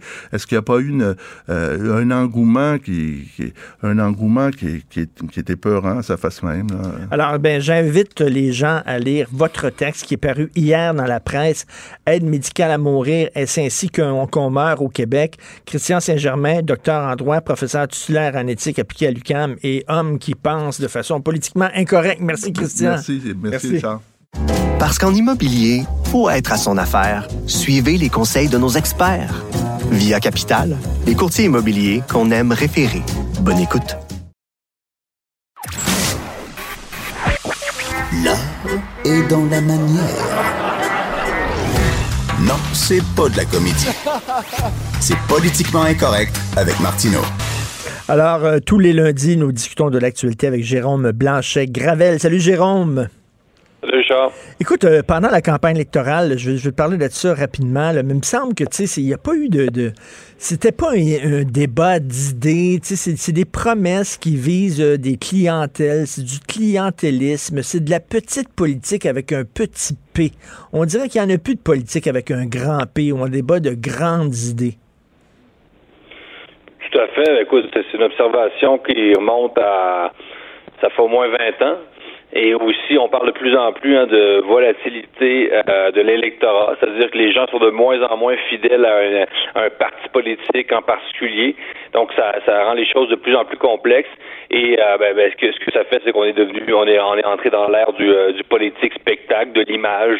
Et euh, effectivement, les débats d'idées sont de plus en plus au second plan dans ce monde finalement de plus en plus superficiel où c'est ça, les gens. La preuve, hein, c'est que les gens euh, se fient de moins en moins sur euh, les programmes des partis politiques pour voter, mais de plus en plus sur l'image projetée par les politiciens. Donc, euh, évidemment, ça, ça va pas, ça, ça, ça, va, ça contribue pas, disons, à un débat de, de haute voltige. là. Non, c'est ça, parce qu'avant, le voter, c'était se donner une idée. Là. Tu sais, c'est.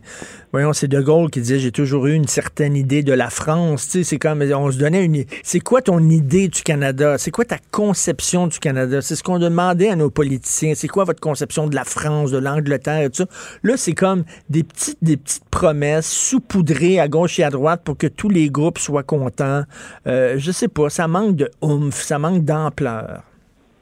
Oui, mais il y a des pays quand même où c'est moins pire, je te dirais. En France, par exemple, euh, où il y a vraiment une passion pour la politique qui, malgré tout, euh, perdure jusqu'à aujourd'hui. Euh, euh, sans dénigrer le Québec, sans dénigrer le Canada, Richard, euh, tu le sais, toi aussi, tu vas souvent en Europe, en France en particulier.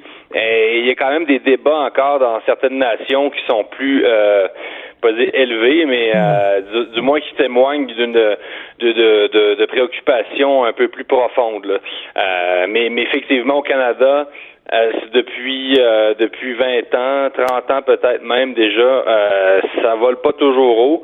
Et euh, ben, c'est aussi à nous, hein, aux journalistes, aux, euh, aux chroniqueurs, aux intellectuels, d'essayer de, de, dire aux gens, non, non, écoutez, il, euh, derrière les programmes des partis, il y a des idées, comme tu dis, il y a, il y a des imaginaires, il y a une conception du Canada, du Québec, de ce qu'est la civilisation, de ce qu'est la culture, de ce qu'est la langue, et, et, il faut y revenir impérativement, parce ben oui. que, je veux dire, c'est la société comme telle qui, qui, est en jeu. Là. Non, non, ici, on est au ras des pâquerettes. Tu parlais de la France. Écoute, en France, on vraiment il y a encore l'affaire Zemmour. J'en ai parlé l'autre jour avec Christian Dufour, qui est politologue.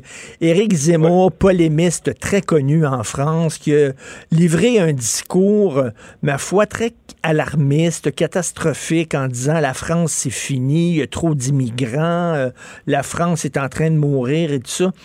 Et j'aimerais avoir ton, ton, ton, ton feeling là-dessus, parce que moi, il y a deux sortes de personnes qui me tapent ses nerfs. Les, les, les, les, naïfs, les gens qui refusent de voir qu'il y a un problème, entre autres, par exemple, avec l'islam radical, tout est beau, tout est rose. Mais de l'autre côté, les gens qui ne voient que c'est la fin du monde, la fin de la nation, la catastrophe, la France est terminée. Ouais, ouais.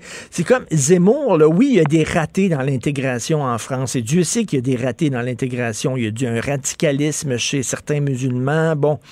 Mais en même temps, quand tu te promènes à Paris, il y a, beaucoup, beaucoup d'histoires d'intégration réussie. Écoute, des Arabes qui se sentent français, des Chinois qui se sentent français, qui maîtrisent bien la langue, qui ont une connaissance, de, qui ont un amour de la culture française. On dirait qu'ils voient rien que le, le verre à moitié vide. Tout à fait. Donc, le discours auquel tu fais référence, c'est celui qui a tenu à la convention de la droite, donc le grand rassemblement des droites. Eu lieu le 28 septembre. J'ai écouté au complet ce discours-là. Effectivement, tu utilises les bons mots, catastrophisme, euh, passéisme, hein, vraiment un repli euh, sur, sur, sur, soi, euh, sans, sans, utiliser les, les arguments de, de, nos amis multiculturalistes radicaux.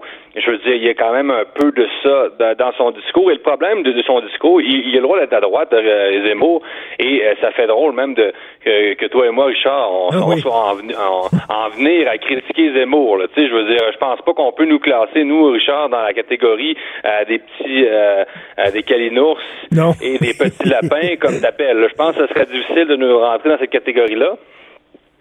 Mais euh, mais c'est ça le problème de son discours, et c'est la, la, citation qui a été reprise le plus, c'est que euh, il dit tous les problèmes en France sont aggravés euh, par l'immigration, sont liés à l'immigration, alors que non. Euh, euh, désolé, mais tous les problèmes en France ne sont pas liés à l'immigration. Il y a des problèmes liés à l'immigration et cette euh, nuance-là qui finalement qui en est pas une, c'est crucial. Euh, c'est ça que fait qui, qui fait finalement que tout fait basculer et, et, qui fait en sorte que le Zemmour se retrouve autant critiqué. Remarque que les codes d'écoute, il a changé de chaîne d'ailleurs de télé et, oui. et les, les, les, codes d'écoute sont encore au rendez-vous. Il, fait, il explose là, les codes d'écoute, c'est incroyable. Mais, euh, mais mais non, désolé, mais euh, de dire que tous les problèmes, euh, j'insiste, sont liés à l'immigration. Euh, c'est faux. Il y a beaucoup de problèmes en France euh, qui n'ont aucun rapport avec l'immigration. Euh, c'est pas la faute des immigrés si la bureaucratie française étouffe une partie de l'économie. En ce sens-là, les réformes économiques de Macron sont tout à fait justifiées et nécessaires. Et c'est un pays aussi qui est de plus en plus faussement méritocratique. C'est un pays qui entretient une culture de l'élite parisienne où ce sont des enfants de bonnes familles qui se ramassent toujours dans les bonnes écoles et dans les bons postes. Et ça, personne ne le dit. Et il y a une grande partie de la révolte des Gilets jaunes qui est liée à cette réalité-là. Euh, donc, le sentiment que la France, finalement, euh, c'est pas méritocratique que, que les gens euh, qui naissent dans des familles euh, de, défavorisées ont pas les mêmes chances que les autres Français, qu'ils soient immigrés ou français de n'importe quelle couleur. Et, et ça, c'est un problème majeur. Et ce n'est pas lié à l'Algérie, c'est pas lié à l'immigration, c'est pas lié à l'islam. Désolé. C'est ça. Mais moi, tu sais, j'aime beaucoup Éric Zemmour. J'ai lu ses livres. C'est un gars érudit. Ses livres sur la France, sur l'histoire de la France, c'est passionnant. Même chose avec Finkielkraut, oui. Alain Finkielkraut, que j'aime beaucoup, philosophe euh, qu'on dit réactionnaire, que j'aime beaucoup, mais quand tu écoutes ces deux personnes-là, ils ne voient que tout en noir. C'est la face sombre de l'immigration. Et je reviens là-dessus, il faut pas se mettre la tête dans le sable. Oui, il y a des ratés. Quand tu vois qu'il y a des matchs euh, de, de soccer, de football, France-Algérie, puis que les jeunes euh, maghrébins qui ont tous la citoyenneté française euh, euh, hurle et, et- et- siffle l'hymne national français. tu dis, euh, c'est épouvantable, mais en même temps, je reviens là-dessus. Tu vas à Paris, là, il y en a plein d'Arabes, puis il y a plein d'Asiatiques, puis il y a plein de gens de, de- de- de l'étranger qui, qui sont français, qui agissent comme des Français, qui ont choisi la France par amour de la culture française. Donc, Christy, ces gens-là, ils, ils ne voient, ils voient que tout en noir. Tout à fait. Et il y a une espèce d'effet miroir. Euh, comme tu dis, oui, il y a des problèmes d'intégration en France, c'est évident. Puis euh, les migrations, euh, euh, c'est une immigration massive, là, je veux dire. C'est évident qu'il y a des problèmes d'intégration, mais de toute façon, c'est c'est pas seulement le cas de la France, mais de peu près tous les pays occidentaux. Et je te dirais que l'Angleterre est pire que la France. Là. Dans certains quartiers de Londres, on voit bien qu'il y a des problèmes d'immigration qui sont pires, bien pires que ceux que, que connaissent la, que connaît la France. Mais, mais ce, ce discours-là, finalement, qui a le droit d'être à droite, mais c'est comme je te dis, pro- produit une sorte d'effet miroir, dans le sens où on a Zemmour qui là représente une espèce de France des châteaux, et là qui, euh, qui veut combattre une espèce d'islam des chameaux. Hein, ça devient un peu le français au béret avec la baguette sous la main contre euh, le musulman en djellaba. Et donc, ce discours-là, qui est transversal, qui, qui finalement euh, finit par contaminer, si tu veux, euh, ce discours passéiste-là, qui contamine justement l'ensemble du clivage politique, eh bien, ça fait qu'on folklorise non seulement l'identité française, mais les autres, euh, les autres groupes. Donc, on a comme les multiculturalistes qui ont un discours très identitaire, qui vont dire nous, nous sommes les musulmans, euh, nous sommes les noirs et euh, nous sommes pas français, parce qu'il y a quand même un discours multiculturaliste qui dit ça. Et de l'autre côté, tu as un gars comme Zemmour qui finalement fait l'inverse. Euh, dans, dans une, dans- simplement dans une logique inversée. Donc, non, vous n'êtes pas français. Nous, les Français, c'est comme ça. Nous, on mange du fromage. Nous, on boit du vin. Et, euh, et si vous mangez halal, ben, vous n'êtes pas français. Donc, on est vraiment, là, comme je te dis, c'est, c'est au Québec, ce serait la ceinture fléchée contre euh, les Africains en boubou, là, tu sais. Donc, euh, on, on est où, là? La grande perdante, là, c'est vraiment la République. C'est, c'est l'universel. Euh, écoute, euh, il y a une droite en France maintenant qui fait l'éloge euh, de pays comme la Hongrie, la Pologne. Excuse-moi, Richard, là. Mais la France, là, c'est bien mieux que la Pologne. J'aime beaucoup la Pologne, là. Mais quand c'est rendu que la droite française fait l'éloge de la Pologne, c'est parce qu'on a un Mais problème, oui. c'est correct d'être nostalgique. C'est vrai que dans certains quartiers, euh, mais c'est pire à Londres, mais c'est vrai que dans certains quartiers en France, Seine-Saint-Denis, par exemple, tu as l'impression peut-être d'être- d'être au Maghreb et tout ça. Puis il y a des gens qui ont une nostalgie pour une France qui n'existe plus. Mais en même temps, là, il faut pas non plus là, devenir un vieux, un vieux grincheux. Tu m'écrivais hier, euh, Jérôme, que Alain Finkielkraut, que toi et moi, on aime beaucoup par ailleurs, euh, dit à la télévision qu'il était contre le soccer féminin. Tu dis, quel vieux mononcle quand même, là. Oui, oui, non, non, c'est. euh, pour vrai, c'est un, un discours de, de repli. Il faut le dire. Il faut pas avoir peur de le dire. Qu'on soit à droite, euh, de gauche, comme je te dis, sans utiliser les armes euh, rhétoriques euh, des multiculturalistes radicaux, il y, a, il y a clairement quelque chose là, là. Il y a clairement un, un passéisme dans l'air. Et, euh, et c'est ça. Et ça fait, ça, ça crée une dynamique de croisade. Et euh, on jette de l'huile sur le feu quand, quand on entretient un discours comme Zemmour parce que euh, les deux camps finissent par se braquer. C'est un, c'est un effet miroir. Donc, les, les multiculturalistes radicaux alimentent un peu euh, la droite identitaire. La droite identitaire alimente les multiculturalistes radicaux. Et finalement, ben, c'est- ça, ça devient un combat de plus en plus manichéen. Et il n'y a plus aucun espace euh, euh, dans lequel on peut finalement trouver... euh, ben, c'est justement un espace commun. Ben, On ça ressemble- ça ressemble. cet espace-là, ça n'existe plus. Ça ressemble à notre Parce que les deux époque. camps sont braqués Ben, à- aux deux extrêmes du clivage. Ben, c'est ça, ça ressemble à notre époque très polarisée. Exactement, oui, c'est la polarisation euh, euh, extrême, là, euh, et c'est de pire en pire. Tu sais, Richard, tu lis la presse française, il n'y a pas une semaine où on n'évoque pas la perspective d'une guerre civile en France dans la presse française, et pas dans les journaux euh, dits d'extrême droite ou marginaux, là, euh, pas le dark web, là. on évoque ça dans le Figaro, au point, dans, dans les meilleurs journaux français. À chaque semaine, on parle de l'éventualité d'une guerre civile, et pendant ce temps-là, tu as des gars comme Zemmour qui décident que c'est tout ou rien, et euh, non, c'est dommage, Zemmour s'est fait un peu piéger par son personnage. Avant, il y avait l'Éric Zemmour, l'intellectuel, puis il y avait son personnage médiatique. C'est deux choses. Là. Euh, toi, Richard, à la maison, t'es pas toujours comme à TVA avec euh, en te déguisant puis en, en te présentant comme un yo puis en fumant du pot là tu sais. Non mais tu comprends ce que je veux dire. Euh, il y a les il y a le personnage médiatique mais là c'est comme si Zemmour était devenu euh, son personnage médiatique à, à, part entière. Et oui il écrit de très très bons livres. Zemmour est un gars extrêmement brillant là, personne ne peut lui enlever. Mais euh, c'est, sur, sur le plan stratégique qu'on peut se questionner. Est-ce que ça va vraiment contribuer à euh, finalement sauver la France de, de ce péril-là. Euh, ou bien au contraire, euh, si ça va devenir ce qu'on appelle une prophétie autoréalisatrice, hein, c'est-à-dire Ben oui. que tu jettes de l'huile sur le feu, puis à un moment donné, tu t'arranges pour que ça soit ça, puis à un moment donné, ben, euh, c'est ça, c'est que la, je veux pas dire la marde des poignées, là, mais ça, ça ressemble à ça. Oui, oui, la droite crinquée, là, complètement à droite, c'est aussi pire que la gauche crinquée. C'est, deux, deux faces d'une même pièce. Merci beaucoup. Hey, c'est, une, une, situa- c'est une conversation bizarre quand même entre deux personnes de droite qui critiquent Oui, oui, oui. la, la droite, quand même, la preuve que la liberté d'expression existe à l'émission. Merci beaucoup, Jérôme.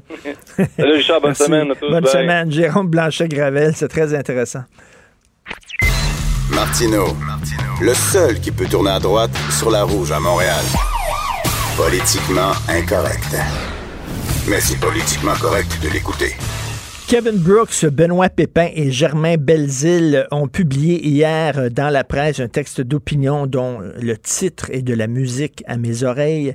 Cessons de nous en remettre au gouvernement pour sauver la planète. Arrêtons de dire que c'est toujours la faute du gouvernement. Nous pouvons, en tant que citoyens, faire une différence. Nous allons en parler avec un des euh, auteurs de ce texte-là, Germain Belzile, euh, qui est maître d'enseignement au département d'économie appliquée au HEC Montréal. Salut Germain.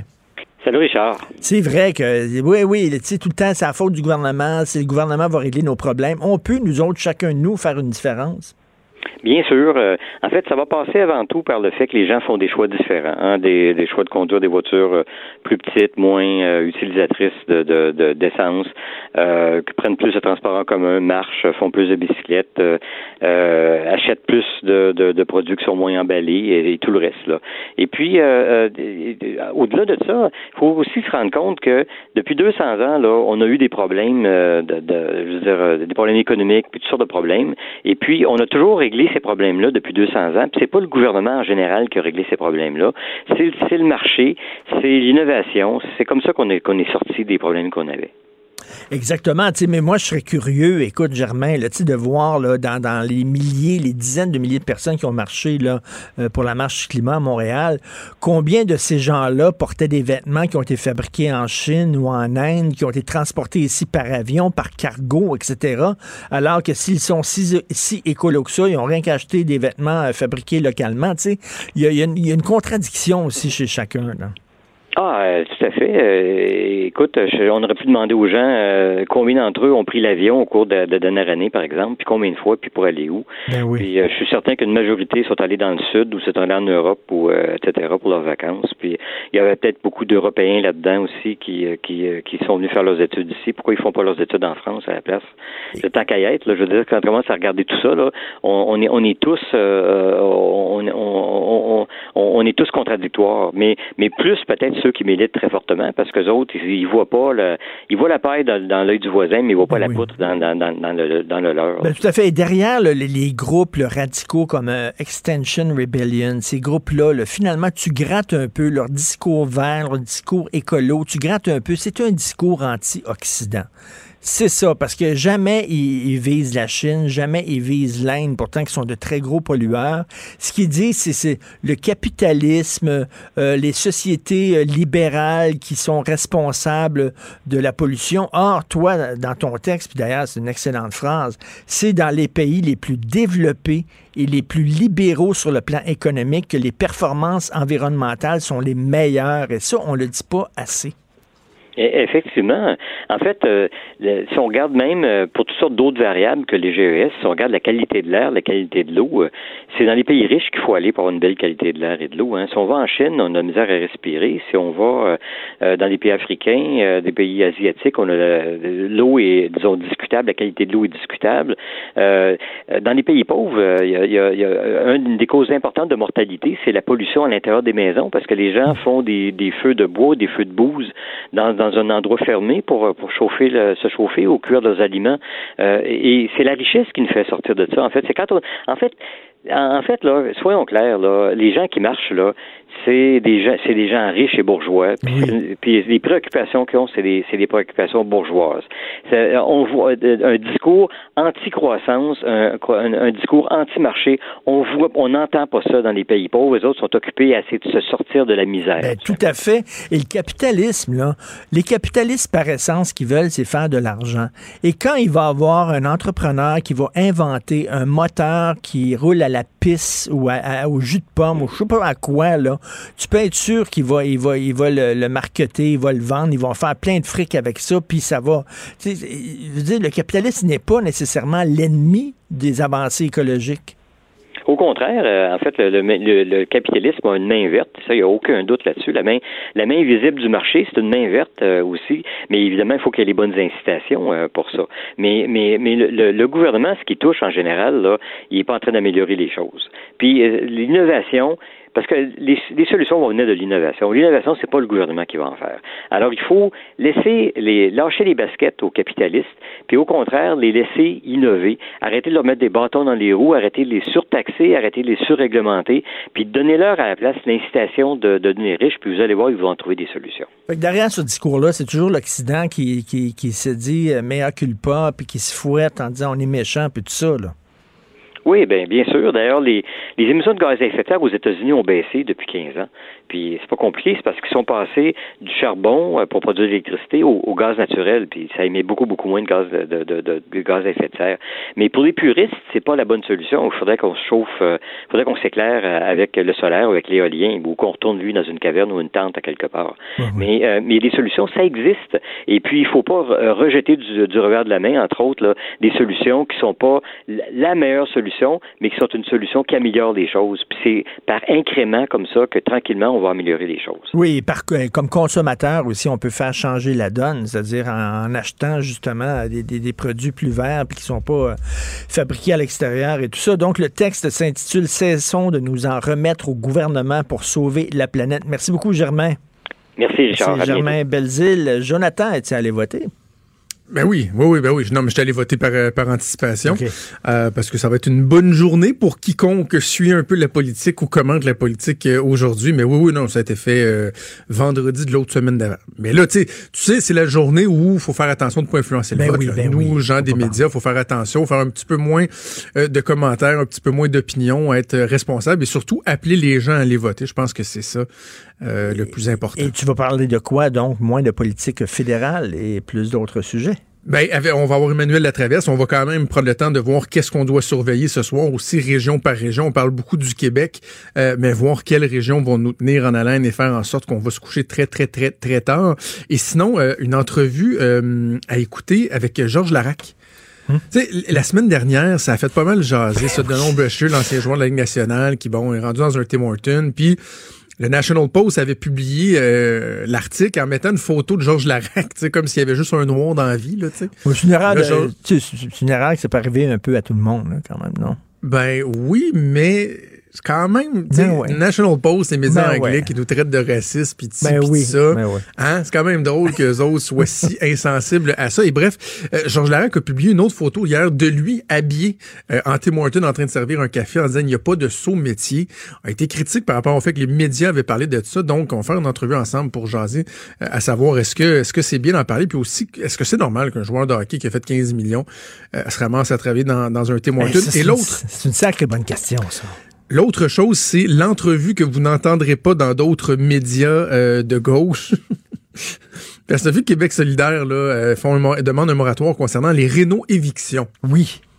Il n'y a jamais personne qui parle des propriétaires dans ces histoires-là. Alors nous, on va donner la parole au propriétaire, à Hans Brouillette, qui est le directeur euh, de la Corpic.